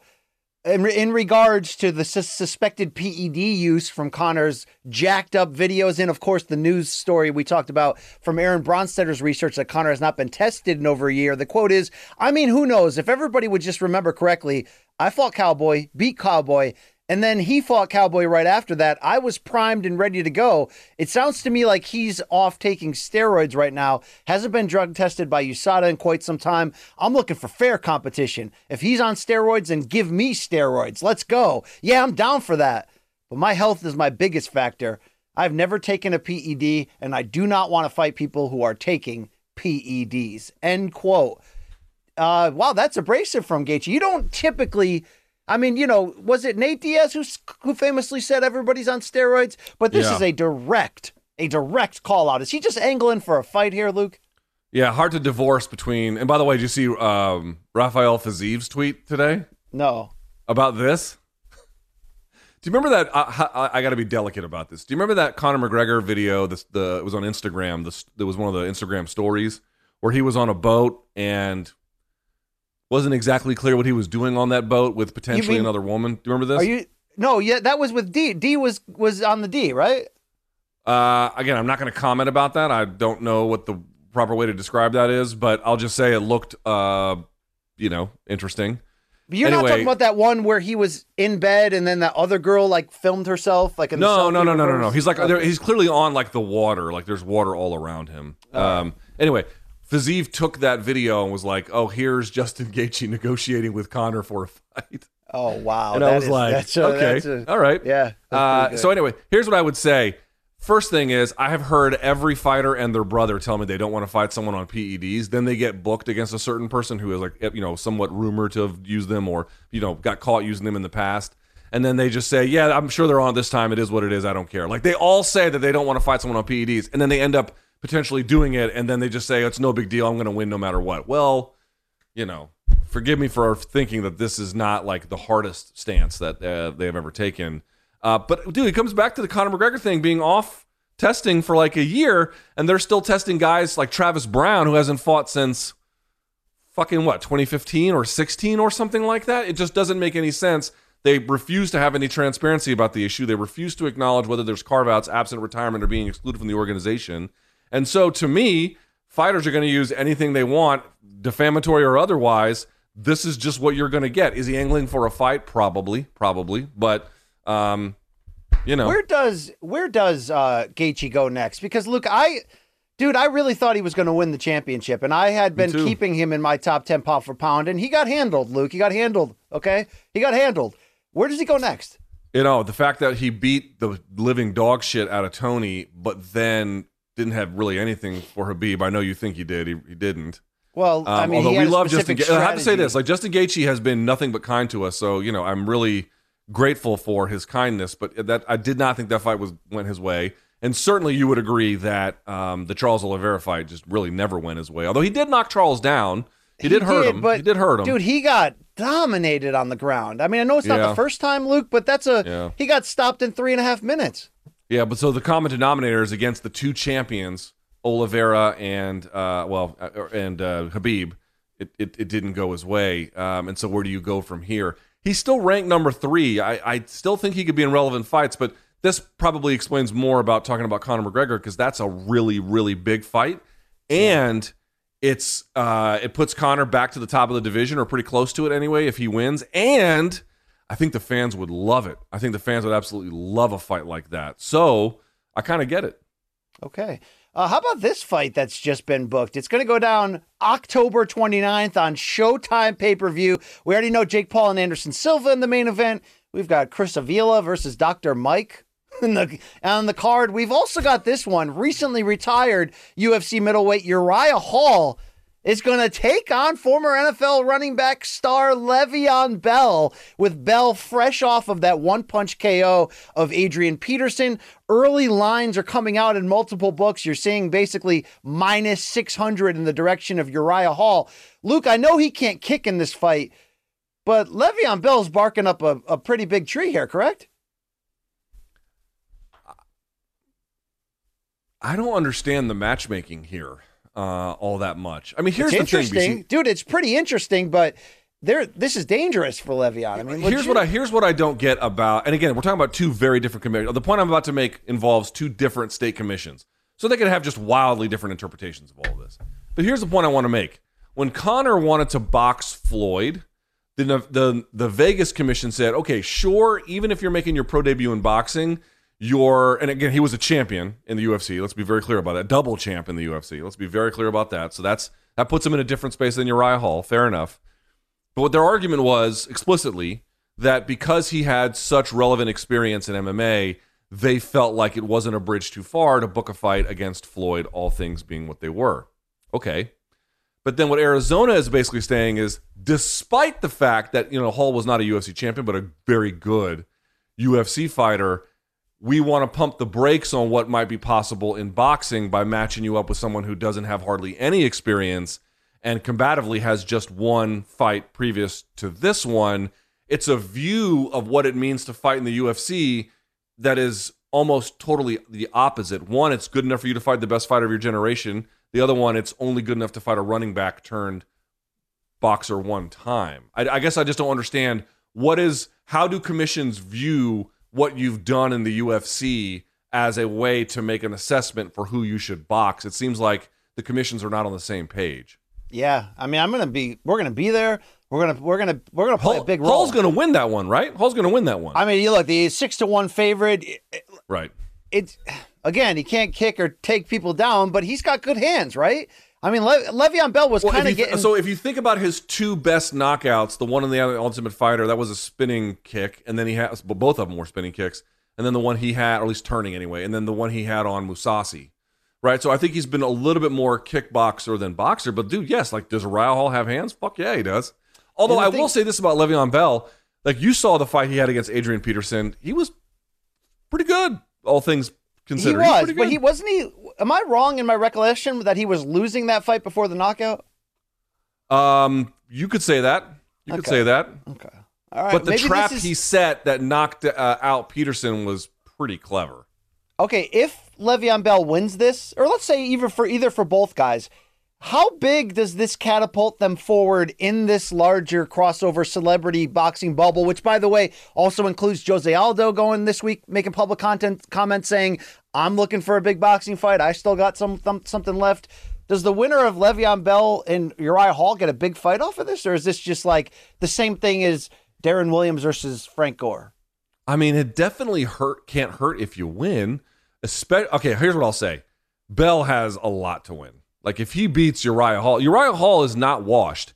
Remember, his last fight was against Andre Muniz, and it was all on the ground. And Muniz subs everybody and didn't sub him. Like he has good sub defense. Also, remember I told you I was going to the airport the next day, and there was Uriah Hall, and he goes, "Hey, hey, you're that MMA guy." I was like, "Yes, yes, I am." So I guess we'll see him in uh, in Phoenix. Um, Bell has a shitload to win here. I think if Bell wins, he could do a lot with it. And certainly if you're Hall, it's not nothing to get this. It would be pretty nice as well. But I just, it's unclear. It's really unclear what this whole new space means. You just have to have the right opponent. Who is that? I don't know. Inter- very interesting. How about this news? Former Bellator and UFC analyst Jimmy Smith, I believe he also replaced you at Sirius XM Radio, correct? Great he did. guy. Yes, correct. His time as play-by-play, blow-by-blow announcer for WWE Raw has actually come to an end, and it's a little bit surprisingly as WWE through Variety announced a commentary team shakeup.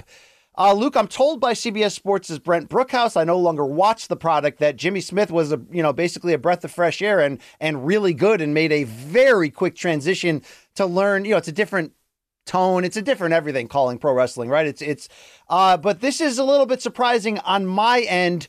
Where do you think Jimmy Smith can go next? 45 years old, one of the best analysts in the game, one of the nicest guys in the whole game, Luke.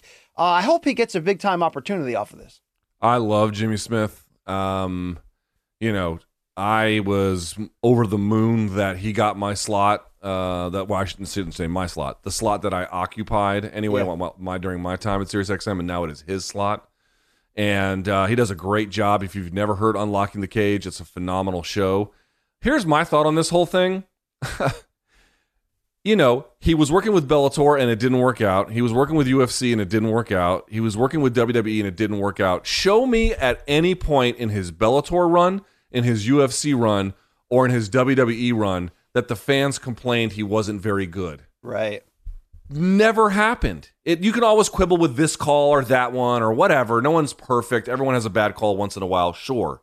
But in general, people liked what Jimmy Smith offered for Bellator. People liked what Jimmy Smith did for his one year with UFC. And I don't watch pro wrestling, but I was very delighted to hear from everyone who does that Jimmy Smith there. I was like, how's he doing in WWE? Everyone's like, dude, he's pretty good actually. Like he's doing a great job. Well, dude, I don't understand how someone for- this talented can't keep the jobs Yes. based on ability in that way. It's, see, I mean, it, you know, there could be behind the scenes politics. It could be bad luck, but don't forget that when the PBC launched, he he was the blow by blow guy on uh, PBC on Spike, and he was yeah. actually Although that was always good. those were always time buys, I think. So I don't know. True, That but was- the point is, he jumped into both boxing and pro wrestling really without any experience and swam. He was very good in Bellator. I liked what I saw in UFC. Maybe he caught some, you know, political pitfalls there that that didn't open, but any promotion, it seems, could add this guy tomorrow and, and have a huge upgrade. So hopefully, you know. Yeah, I really hope. I I would love to hear him back in MMA. He is uh, he's very good in MMA. So we shall see. We shall see. But it, it's a crime. It's a crime if that guy can't get hired to do a job he is overqualified Yeah. for. He was pretty good too on American Ninja Warrior season two, Luke. He was the sideline reporter. I'm sure you didn't. Was he really? Yeah, he was. He was. Yeah. Who was the uh, previous like desk? And Amanda Guerra has it now. Uh, who was the pre? Jenn Brown was that her name? Yes, Jenn Brown. Yes. She was also the previous sideline reporter on American Ninja Warrior as well. That's a that's another good point, Luke. There you go. Our I've final. watched a fair amount of American Ninja Warrior. I've wa- my kids were obsessed at one point, Luke. I actually, Luke, I actually at one point interviewed with Vox to become like the head of the American Ninja Warrior website at one point. Are That's you a true fucking fact. kidding me? I'm not kidding. That's all. It was a long You, time do- ago. you dodged but- a bullet, but uh, who was the uh, who's the uh, the former football player who is the analyst on there? Oh, Kabaja, Kabaja, Gamelia. Yeah, I forget his name, but uh, he's good too. He's really good. Yeah, they're they're good. They're good. Matt Iseman, the the play, the, the oh yeah, Matt. Iseman's the other one. Yeah. All right, the final bit of uh, announcements to react to KSW 77. How about this, Luke? Mamed Khalidov versus the, the, the Punchkis still still rolling out there. Mariusz Pudzianowski. Luke, Puja is a hero of yours. He's back against Mamed Khalidov. Are you into this? So this is a weird one. Khalidov is maybe if you made a list of the best fighters to never fight in UFC, Khalidov would probably be on the list. Um, he's a middleweight. I don't know him at all, Luke. I don't know. My casual ass doesn't know this guy from Adam, okay? So you would know him because there was a time when he was going to go to UFC and then stay with KSW instead. Um, you know, you would put Fedor on the list of best fighters to never fight in UFC and some other ones. I wouldn't put him on the level. King Mo. Lawal, Luke, okay? King Mo, certainly. I love King Mo. Um, too. But Ma- Mamed Khalidov is a very, very good fighter. A little bit older now, but he's naturally a middleweight. You know, he can fight at 205, obviously, but dude, fucking Pudzianowski is an enormous heavyweight. Like, KSW just does what they want. KSW, if you've never watched any of their shows, in terms of their live show, they sort of consider themselves to be the the descendants of Pride and putting on this big grand spectacle. I had one of their promoters in studio once at the MMA Hour, and he basically explained like we could do more shows, but if we did more shows, we couldn't do them with all of the pomp and circumstance that we do. So we purposely limit the amount of shows that we have so that each one is this grand experience. If you've never seen KSW, you should write that wrong. You think Puja's clean, Luke? Yes. yes. Get the hell out of here. He's natty for life. All right. Uh, we got happy hour to come, but let's squeeze in a couple dead wrongs. It's morningkombat at gmail.com, the email address for your Wednesday fan subs. And every Friday, you get the chance, viewer, listener, wherever you're consuming this, to call us out on the carpet and find out if it does indeed match the drapes. This one's called Dead Wrong. We've got angry male viewers. Okay, Luke, let's start with Adam here. He's a big fan of the show, but he says at two hours and two minutes, BC states that the best knockout of the week from Have You Seen This Shit, quote, comes from this karate match. That's dead wrong, BC. It's not a karate match, it's a point kickboxing fight, which shouldn't have any knockouts allowed. I would have given BC a pass, but we have to listen to his awful jokes, then Luke's awkward silence every show. Seriously, big fan. It's Adam. Uh, okay, Seriously, Adam. big I fan. mean- I mean, you know, when it shows up on Have You Seen This Shit, Luke, it's all karate to me or regional MMA. I mean, come on, wait. You know what I mean? Uh, yes. Yes. Or as the B team calls jiu-jitsu, Mexican ground karate. There you go. There you go. Uh, this is Jared. He says, I would never question BC's boxing knowledge or history of the sport because he is a card carrying member of the hardcore club. But unfortunately, his memory is like your staff on set kind of there, but not really. Uh, during Wednesday's show, while talking about Moreno and Figgy Part 4, BC was explaining that there can be customer fatigue in long rivalries when they share the ring four times and brought up the famous example of Pacquiao Morales. Only Pacquiao fought Morales three times. I'm sure you meant Marquez. Well done on begging for the awards and good luck to the future. Do we really beg, Luke? I mean, seriously, do we beg? Listen, I want to be very clear about this. I have zero shame about begging, advocating, whatever you want to call it, Yeah. for those votes. If you had any idea what they did for our careers, Yeah. you wouldn't. You would be like, oh, okay, I get it. I get mean, it. are you gonna you're gonna accuse Joe Biden now of begging for votes, Luke? yeah. Yeah, probably. Uh, yeah, you're right. It is four fights against uh, Juan Manuel Marquez, three fights for Pacquiao against uh, Erik Morales. Both rivalries. Please watch them all in their entirety. Thank you. I'll take the L because I speak so fast, Luke, that sometimes I fuck up, bro. All right. I know, I know that feeling, bro. All right, here's Ian M. He says, Good afternoon, MK. At one hour and 23 minutes and 20 seconds of episode 357, BC makes a reference to Freddie Mercury and the Queen song Fat Bottom Girls. The BC's 90s and early 2000s reference graphic then played across the bottom of the screen. This is dead wrong. Fat Bottom Girls was released in 1978, not the 90s or 2000s.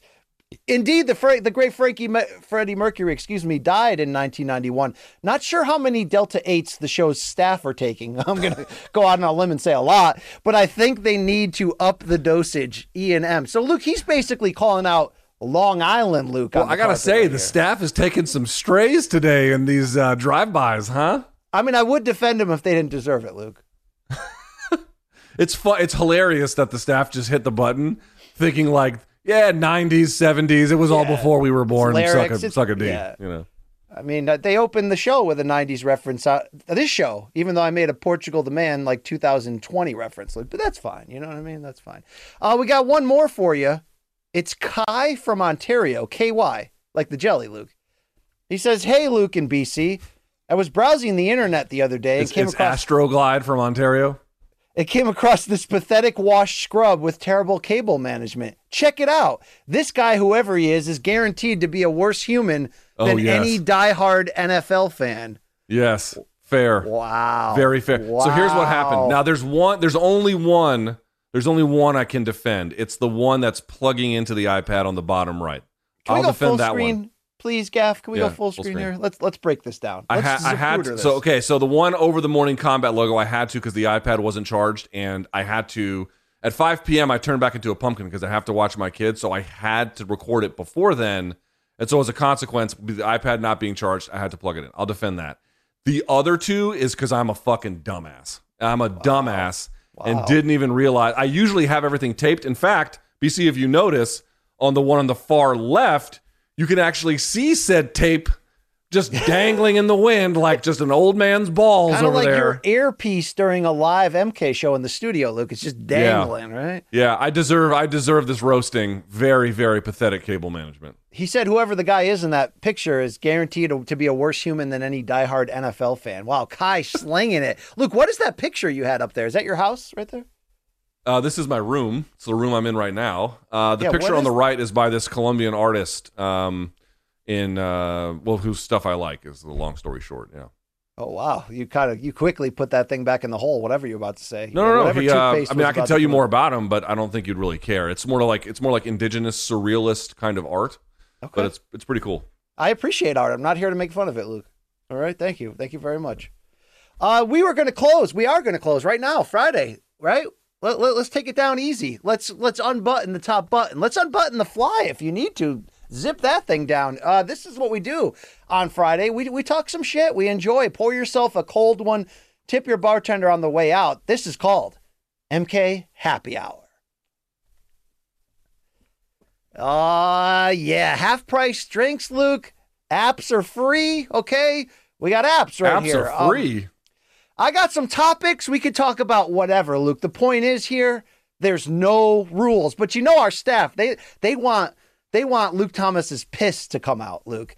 So you know I brought up that story that that's lingering around that Dana White was on that podcast where he told that story that he had that doctor fly in who said you have less than yeah, 10 years not a to live." doctor. Not a doctor, by the way. Uh, so Dana responded to this picture that is everywhere of him having slimmed down and gotten into shape. And a comment Dana made was the douche who said steroids is the type of person you can't help. 10X health system is incredible and has changed my life. Can we go full screen on here, Luke? This is 53 year old Dana White in response. Now, look, I got called out by my doctor to, to clean up my liver. He got called out by this specialist. And look at him now. What are you going to say now? Wait, bad so about he's this man. saying he's saying he's not on roids? He's saying the douche who said steroids is the type of person you can't help. This Ah. is the, uh, the this health system he's on has changed his life and and is incredible. Luke, is there any is there any chance Uncle Dana's clean? All natty? Yes, like Pooja. Pro, pro, again, who the hell knows? And I want to be one thousand percent clear about this because we used to do this to Lorenzo. Lorenzo had biceps like you know the 20 inch pythons of Hulk Hogan and shit, Dude, right? Screen dripping HGH from his from his sleeves, Exactly. right? Don't care at all. I mean, just I mean, absolutely Oh, their that's a- choice. That's an hold on, let me. You know, I'm not, oh, whoa, whoa, whoa, whoa, whoa, whoa, hold on, hold on, hold on, hold on. Two things or three things. One, if it is steroids, I just want to be clear. I don't care. Like, really, truly, don't care. Like, live your life the exact way you want to do it. If this makes you happy, God bless you. Number two, that guy he hired is not a doctor. In fact, in his own bio, he says explicitly he's not a physician.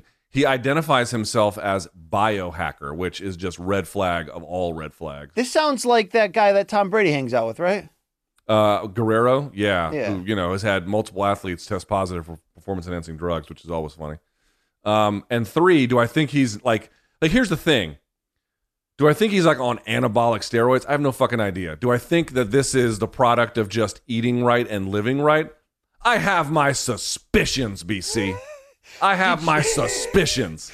Did you see that show where where Peyton Manning's older brother Cooper went in Dana's backyard and they were like talking, they were grilling and just talking. He lost shit? count of the number of pools he has. yeah, yeah, that was. I mean, look, membership as a millionaire has its privileges. I mean, but yeah, I got to give him credit here. You know, we talk some shit. He's talked some shit about us in our lives, Luke. He, Okay, he he he looks phenomenal. I'm not going to hate. He looks phenomenal. look, he has enough money to to to gas up, and if he did right there at 53, I mean, he has abs, dude, like legit abs, right?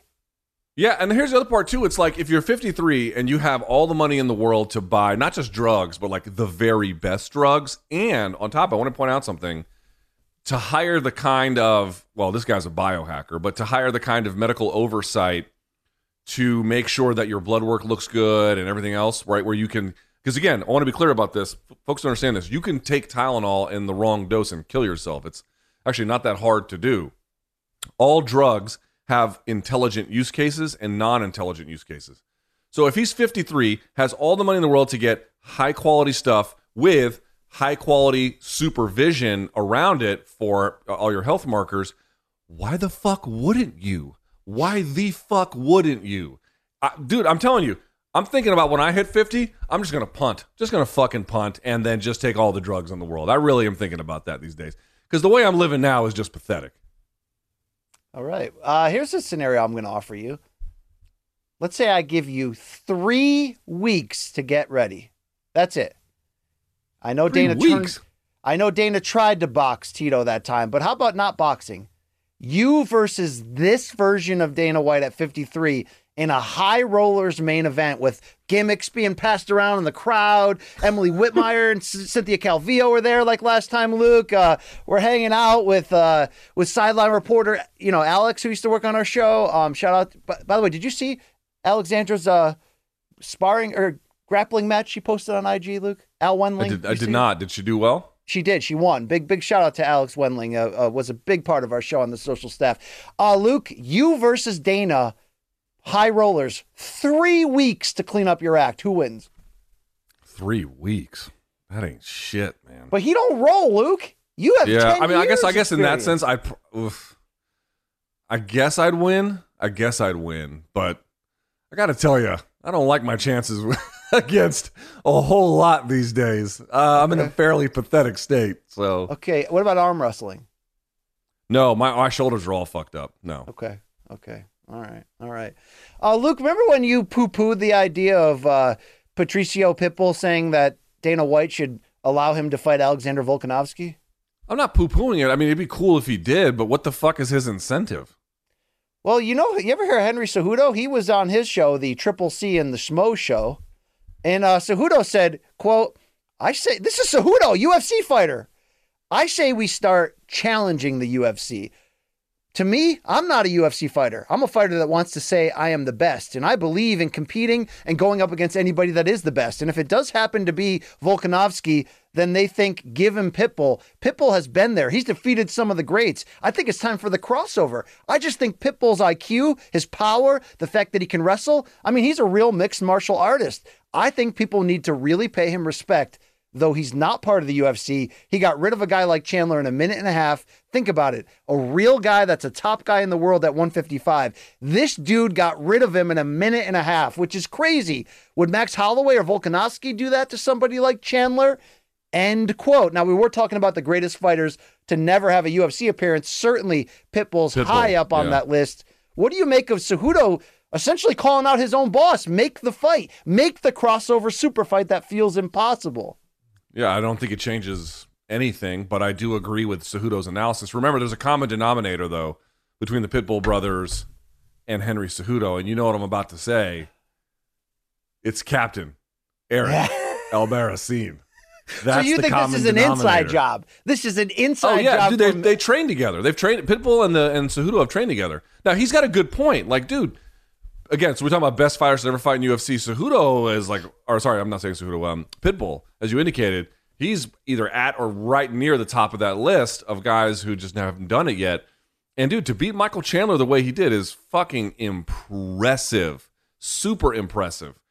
Um, but again, what the fuck? I mean, he's like, I'm not a UFC fighter. I'm just a regular fighter. It's like, no, no, I've got bad news for you. Your contract explicitly states they are your sole promoter. Uh. I've seen the contracts. You're back in the testing pool right now, Henry. So yeah, yeah. So, but Uh, he's Luke- right about he's right about Pitbull overall, though. Pitbull's a fucking amazing fighter. What are the odds if these two fought tomorrow? What are the betting odds? Pitbull, Volk. Ooh, Volk minus minus 180, minus 200, somewhere in there. Um, and Pitbull plus 150, plus 175, something like that. Okay, I, I'm not angry at that. Um, you know, I mean, Dana once brought Chuck Liddell to Pride, Luke. I mean, that was a long time ago. Yeah, it didn't go that well, did it? So you're saying Dana's not going to bring Volkanovski to Showtime so that we can? No, but I, here's the thing. There used to be this. Okay, so here we we talked. Yes, we talked on Wednesday about all of the financial losses of one.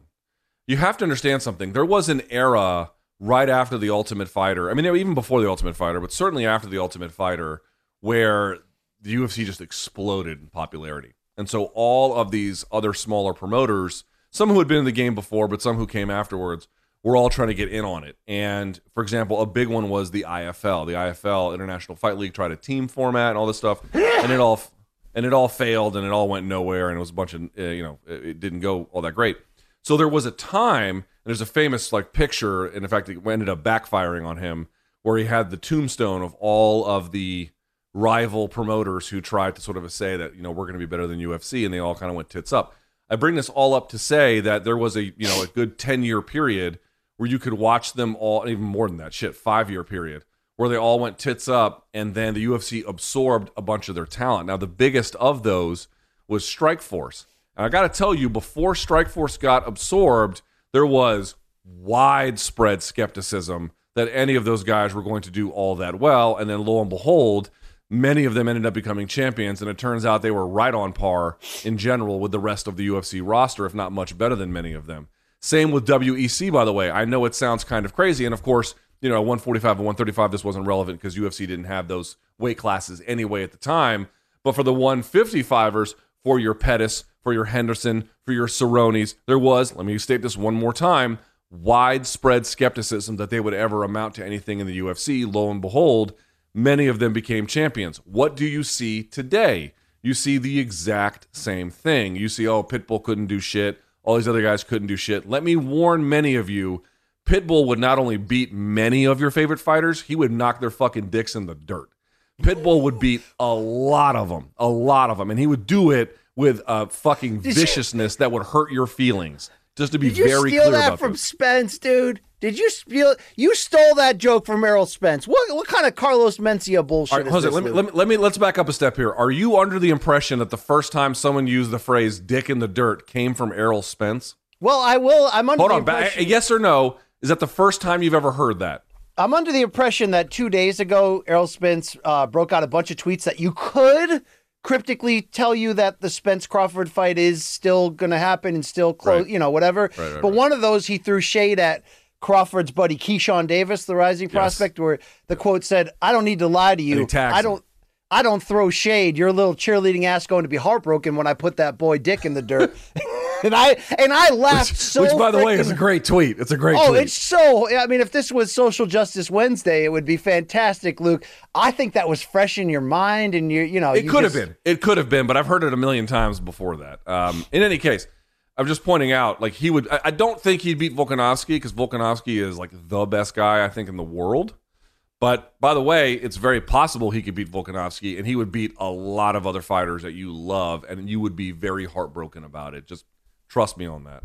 And Pitbull would be willing to sleep with their wives afterwards as well. That guy's just a savage, Luke. Okay, maybe know I, take that, that back without knowledge. But he carries that aura. Like I'm, I'm coming into this party to take your cases of beer home with me after I kick your ass and take your women. You know, he has. Yeah, you know that how aura. Fundora is like super tall but kind of nerdy. Yeah. Pitbull is like the exact opposite of Yes. Sebastian Fundora. He's super short and compact, but he walks in the fucking room like he owns that joint. Luke, remember when we debated on the last happy hour we did after Celtics coach Ime Udoka received a one year suspension? Dude, we haven't updated that. There's been a lot of rumors getting thrown Are we around. not going to talk about the Draymond Green thing? We will, we will, Luke. Okay. Okay, We, we will. I I mean, the next time you host happy hour, I'll get out of your way and let you take it from here, Luke. But do you like? There's been comments by Matt Barnes that's been very cryptic that that seem to to to you know to tease that he may know something. Do you get the feeling here? We know that Udoka had an out of wedlock affair with a team employee who was, you know, lower than him on the depth chart. And there's also been some disturbing quotes that came out of that. But the Celtics are not releasing the details. Are you a part of this conspiracy movement that believe that Udoka cheated with the wrong woman, meaning some high executive's wife? Is that like, did that ha- I, I read some shit on Twitter. I didn't know if it, you know, no, no. Has uh, who's his existing wife, Nia Long? Has she has she punted on everything yet? Yeah, she's gone public. It's not good, Luke. It's not good. What did she say? I don't remember. I don't know at this point, but uh, th- like it's got to be an extreme, uh, uh, like an extreme. Well, apparently the story isn't the story that for a while it was consensual, but then at some point it wasn't, and then he was harassing her. there was harassment and, and inappropriates. Uh, we have Gaff pulling up Nia Long comment. She said she got blindsided by this. Uh, yeah, I bet. I bet. I mean, they were they've been engaged forever, Luke. It's just hey, look, it's not a good situation overall. I hope it doesn't hurt the Celtics Dude, in this coming year. The two But it things I'm feel- more interested in than this would be one, uh, the fizzling marriage of Tom Brady. Oh, then- dude, let's let's get into that. So the the word is that they both hired divorce attorneys and that she's the one pushing for this. But isn't the rumor that she's tried this many times before, Luke? May I, I, listen. Who the hell knows what's going to happen? We're responding to this uh, celebrity nonsense. Like we didn't have any fucking inside information. We're just two dumbasses opining. We are two dumbasses. Just talk. It's happy hour, bro. We're just talking shit. Okay. So what I'm saying is, um, dude, this motherfucking guy might punt on his marriage. And by the way, Bucs are 0 2 at home this season. We'll see how things go here this upcoming week. Uh, also, he could just prove Adam Schefter wrong about his tweet. I mean, you got to be shitting me that this guy going back was necessary. Like every, I'm not gonna say that the Bucs season's a disaster. It's a very good team, but like this is, I don't know if this is exactly happening the way that Brady thought in his head it was gonna go. I think that's pretty fair. okay. I mean, do you think this is over him deciding to come back, or do you think things broke apart and then he's like, "F it, I'm going back." No, I think. I think his Devil fa- woman. I saw there was some accusation, like sources close to Gisele. She used a word that uh, caught my attention, and it was that she needed Tom Brady to be more quote present, bro.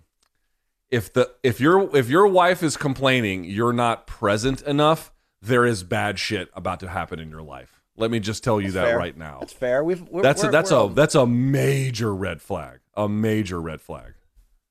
I mean, look, he was drunk as shit at that Super Bowl parade thing by the water there. That- haven't you seen like have, we haven't talked about this either? Like, have you noticed how his face has changed since Yeah, he like, looks he got like into he's the like league? in a confinement camp right now or something, right? No, a confinement camp, really? Were you gonna say concentration camp, and you thought confinement was like a little nicer? I thought it was it was more PC, Luke. You're confined within the camp, you know, Yeah. All right. Uh, I'm which is confined just to this another way of, conversation of, with you. of calling a daycare, Luke. A daycare is basically a confi- confinement camp, right? It can be, yes, certainly. Also, a disease incubator uh, as well. Yeah. Uh, I'll just say this: I, you know, he retired, and then a fucking month later, he was like, "Yeah, fuck my family, dude." If he did an interview, I think it was with Showtime's own Jim Gray, if I'm not mistaken, right? Yeah, they do a podcast together, Luke. Yeah, yeah, yeah. So I think on that he had said, now this is not true absent football season. So uh, you know when there's no season going on, this is you know no restriction. Obviously, you can live a relatively normal life. But during football season, I don't think he, something like he hasn't had a Christmas or Thanksgiving in 20 years, hasn't gone to a birthday party during football season in 20 years. You know, bro, I I I I I don't know what it's like to live his life, but I feel like he may have miscalculated his return a little bit if he's made that much sacrifice, retires, and then a month later he's like, "Yo, fuck my family." Yeah, yeah, you're right. You're right. It's very interesting. Uh, I got a couple, couple of fun things to go through here, Luke. Did you you know that we we talked about Hasbullah signed an official UFC deal not to fight, but to lend his his licensing. They now have a UFC store. The legend Hasbullah clothing line. Luke, those t shirts you see are all $30 right now on the UFC store. What would it take to get you in one of those? Here's the question, and the answer is it must because they're using his likeness. But like, how much of a cut does he get? You know what I'm saying? I hope a lot. I mean, I I love. Look, here's the deal. I at first I was like, "f this guy," but I'm not lying. That that that barstool interview they did just completely won me over. This guy's ridiculous I, and I hilarious. don't. I don't hate him at all. Like I don't. It's why, why would I hate him? He's done nothing to my life in any way bad. I don't. I don't. I don't hate him. I just don't understand the fascination with him, and I tend to think the fascination is a little bit fetishizing little people. It is to a degree, but he's a badass, Luke. He's like, you know, like Is I he? just saw Is another that what he picture of him A badass. Posing with Belal Muhammad, and he punched him right in the face. And I know you hate when he does that to like Shaq and stuff. Well, it's like, but dude, are you a badass or are you just a malcontent? I mean, what's the what's the line between badass and malcontent? I think you look at Hasbullah and you you see a little bit of the same spirit that's inside of you, and you hate that there's another one out there, Luke. Uh, I don't like. Well, I used to want to go around randomly punching people, but now I don't. I don't have that inside me anymore. All right, all right. Um, I I don't really love these shirts, but I'm not against the idea of myself. I mean, I'm going to wait till they're on the clearance section of the site and they're like 4.99. Then I'm going to buy them all, Luke. But until then, I I could I would love to wear them, just not for full price. I'll say I'm this much. cheapskate. I'll say this much. For whatever 15 minutes Hasbullah has, Yes, he's he's trying to cash in on it.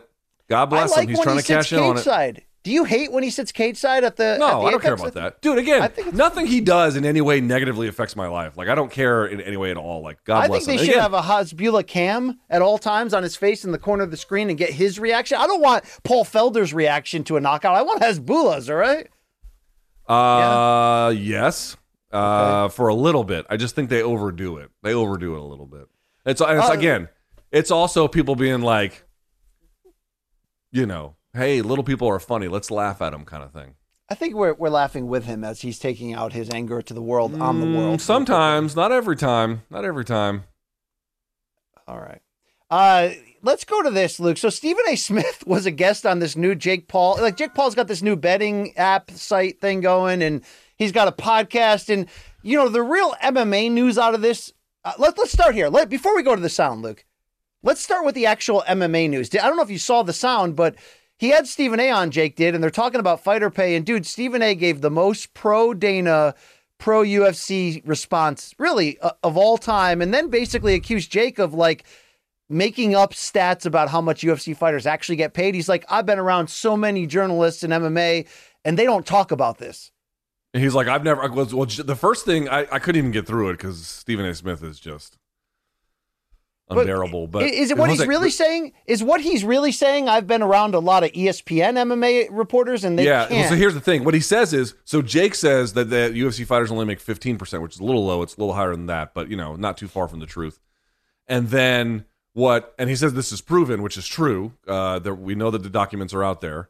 But then Stephen A's like, well, I've been, you know, I've talked to a number of MMA reporters, and none of them have uh, known that. And I'm like, I don't believe you. I don't believe. yeah. I know Brett Okamoto knows that. I know Ariel Helwani knows that, and he's not with ESPN anymore, but he used to be. I know. I know for Mark fact- Raimondi knows that. Mark Raimondi knows that. So, which ones at ESPN are you talking to, and did you talk to them about it. fighter pay? Wagenheim. That's who he talked to, Luke, and he was high as balls, all right? He had no Wagenheim, idea where he was. Wagenheim was. trying to say 15%, but he was so Yeah. high it just came out as 50, you know? Yeah, there you go. There you go. Well, Luke, here's why we're really here. Uh, Julia Rose, who we already know, Luke, right? She follows 251 people on Twitter. I thought it was 252. Yeah, she dropped one. That wasn't me though. That was Sh- Shaggy. Wasn't me. Um, she apparently asked Stephen A. The, the the the real the pressing question of the moment. Let's go to the video. Let's go to the sound. No bullshit, Stephen A. No bullshit, honest answer. I don't bullshit. No bullshit. I don't bullshit. Okay. Oh shit. Do you, Okay. Stephen A., eat ass? Oh shit. No, You don't eat ass. That's an honest answer. I don't no? have. No, that's You've that's a God's eaten- honest answer. Never. I don't have to. Never. Have you gotten your ass eaten? Never. That's private. Oh yes! Yes! Yes! yes! That's private. Hey, that's private. I have nothing else to say. I have nothing else to say. No bullshit, Stephen A. No bullshit. On- Luke, to quote Chris Rock about jail, well, the first thing that I do is make First him of all, toss my salad. Hold, hold on, hold on a second. Julia Rose fan right here. Count me in. Count me in. 'Cause that was excellent. That was super fucking excellent. I am now jealous of the fact that she fucking follows you. That is awesome. We got to get her back in the chair. Remember when she sat down Oh. and your whole plan? Remember when she sat down and your whole plan was to ignore her for the rest of the broadcast? Remember that? Yeah, I do. I do. I do. Ass eaten sizzin is is here, Luke. Wow. Can you imagine the act? Can you imagine the partner that would do that to Stephen A. Smith? You imagine how No. just a pathetic a creature that is. No, no. Uh, Luke, you have mentioned the Draymond Green incident. So here's the deal Golden State Warriors practice. Jordan Poole, who, let's remember, what he averaged 20 points a game last year, but then wasn't Yeah. getting the key minutes down the stretch of the finals. Um, I don't know what this was about, but here's the footage.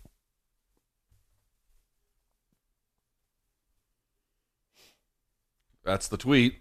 Oh, here we go. Yeah, it's mine. See, and I wrote it's kind of a sucker punch because it's a little bit borderline. It's aggressive, I'll tell you that. It's definitely aggressive. Here's Draymond. Draymond already has in his mind what he wants. Okay, first of all, he just gets in his face and okay. Oh, dude, that- come on. Come on. Is that a sucker punch or not? First of all, he's like six eight. Poole's like a tiny guard. I mean, I need to know that what has it come out what it was about, Luke, or was it just like, look, I know Michael Jordan and Steve Kerr fought like in it gets tense in practice, and sometimes you use intimidation as motivation. I get it. What the hell was this about? Because that's dirty. That's dirty. That Luke. part I that part I don't know. The reason why I wrote kind of it's not a clear sucker punch in the sense that like Poole was standing there and out of nowhere he just gets pushed. But if you're Poole, dude, what are you supposed to do? Watch Draymond Green walk over and then and, and already Poole's backing up and then he gets in his personal space and he doesn't shove him hard. He just actually even pushes his, his, his own self even further backwards to get Draymond off of him. Folks are like, "Oh, well, once you you know shove him like that, you should expect a punch." Listen, all of you tough guys on the internet, you can say whatever you want. Nobody believes you. Nobody believes you. And no one no one in their right mind thinks you should be prepared to get assaulted at basketball practice for just maintaining your own personal space. That's fucking ridiculous. So it's not like the clearest definition of a sucker punch, I admit, but it's close enough where I think it kind of fits. uh, Luke. If we get to this point as teammates in the MK studio, what's the fallout going to look like? A more pathetic version of this. I mean, you you know, if you if you strike me, Luke, just like the real world or road rules, there's contracts. If you get take it to the physical level, you're you're off the show, Luke. Okay. Do you remember when that dude slapped the girl with Lyme disease? Do you remember that? Are you talking about real world Seattle? Yes, it where he, he bangs on the car as it's leaving Yes. she has she has Lyme Irene. disease and it's fucking her all up. Irene, and so then was the I dude. wrong? That was like 94, 95. I thought Irene was kind of kind of hot. Was I wrong? No, she went to Georgetown, I think, by the way, but no, she was definitely uh, ugly. I thought but, she was kind of cute, Luke, and like a yeah, but dude, your wear. taste is like, I mean, it's just world class shit. It's just unbelievable. But anyway, so he bangs on the car door and the car stops. He opens it and then pops her one time. If you did that today, you know, you'd be completely canceled from society altogether. And it was a big scandal then, but Don't he kind of got though, away with she, it. Didn't she try to out him sexually? Isn't that the fuel behind it, though, Luke? I don't remember that part. But didn't she have like mental problems because of the Lyme disease? Like it was fucking her all up. She was trying to hook up with that tough dude, and it didn't wasn't really working out for her. And then she left the show. Yeah, it's you know we we lived it, Luke. We grew up. We lived it. Okay, we lived it. BC, are you gonna check out the new Lamb of God album, Omens? No, but remember at our live show, that dude gave me all those uh, metal like prog CDs. I got, I got, I'm gonna break those down, Luke. I'm, I'm, I'm ready. Yeah, that I'm was ready. Jason. Jason is a great J- Jason W. I'll say is a great. I'm gonna go of after those. Uh, I'm ready. I cleared out some some space and time. Dude, time. his. I'll say this. I don't know what he gave you, so I can't speak to any of those things necessarily, but his taste in metal it's basically about as good as it gets. dude, I get a lot of DMs from people going, look, look, I'm not trying to make you listen to Cannibal Corpse, but here's some like prog, art rock, jazz metal that you that's right up your le-. and I'm like, okay, I'll I'll give it a try. I'll give it a try.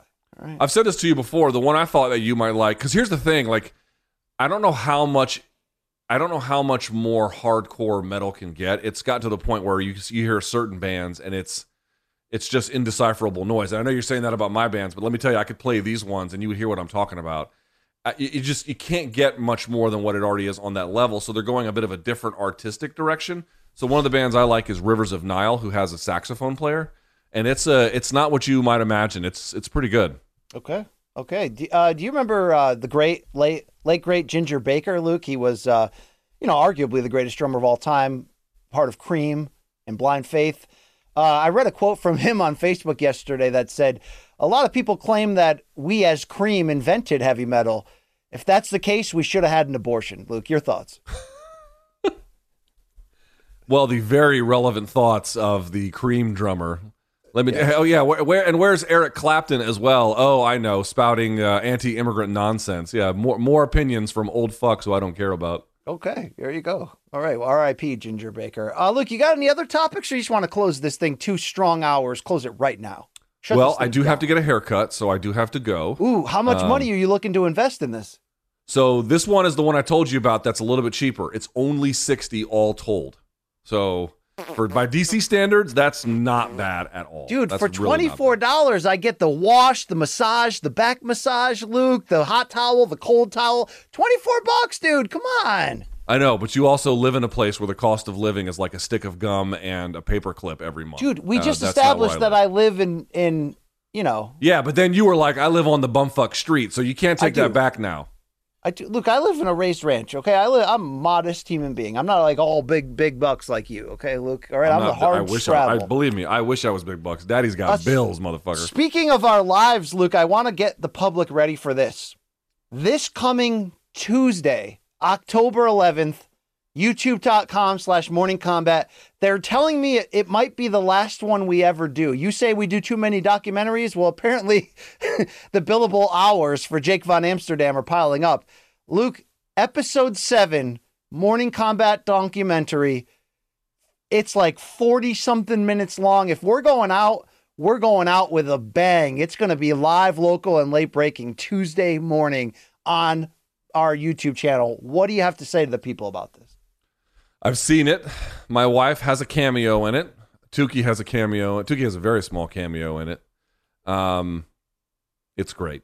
It's really great. Oh, It's wow. very, very, very good. But to be fair, you didn't see the ending. You're like, oh, yeah, I, I just stopped watching. No, I've not seen the ending. I've not seen too far. I, I think there's like five or six minutes left. I've not finished. So, Oh, that's um, convenient. but Those five, six minutes around you drinking margaritas really fast. That's really convenient, Luke. that's probably why I didn't. Uh, I didn't really go that far. But um, you A lot of donks making a, a lot of donks make cameos in this. So looking forward to us as Yes, a family to enjoy yes, this, yes. Luke.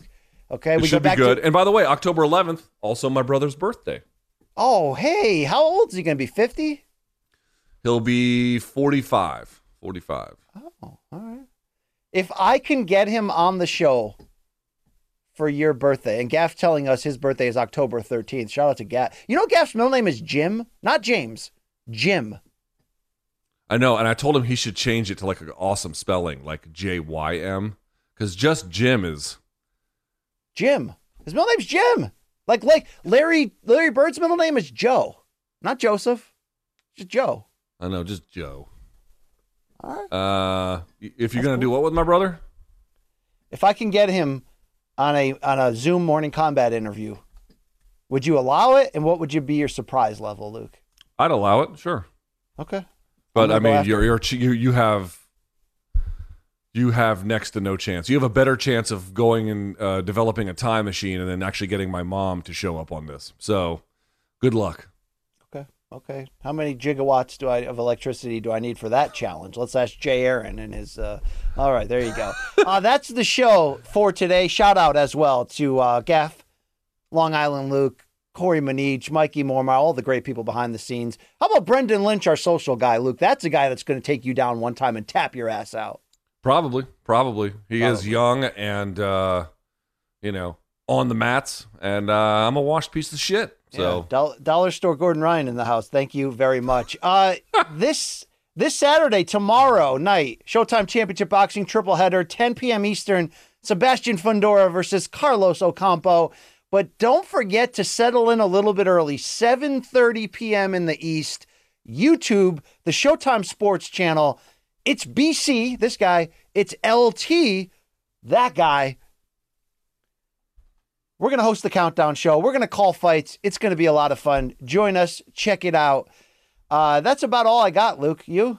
Anything else? No? I will see you guys. And a reminder: yes, they're showing the thing for Showtime because to watch the main card fights, you have to have Showtime. But to watch me and BC, just need an internet connection. We're going to be on the Showtime YouTube channel, free, easy, simple, no Yeah. brainer. Join us. Join us. Join And us. don't join forget, us. we got some big Bellator cards coming up in the future. Corey Anderson and Nemkov. I mean, you know, Nurmagomedov versus Patricky. I mean, you're going to want to get Showtime. Get your 30 days free right now on Showtime.com. And the next three months after that, $3.99 a month. Can you beat that? You can't Not beat with a that stick. with a bat. Not with a stick. Hammer can't touch that. You saw our socials below. Like, follow us. Thank you for voting us to all these damn awards. We're going to pay you back, Luke. I mean, can we do a live show in New York? Can we? I No? hope. I hope. Okay. Okay. That's about all I got. For the great Luke Thomas, my name is Brian Campbell. Thank you for joining us. Uh, take care. Take care of this, okay? Put your mental health first today. Do it for yourself. Do it for those that love you. Uh, it, it- talk to people. It's okay. All right. Let's spread the word. Let's spread cheer. That's LT. This is BC, and we are out of here.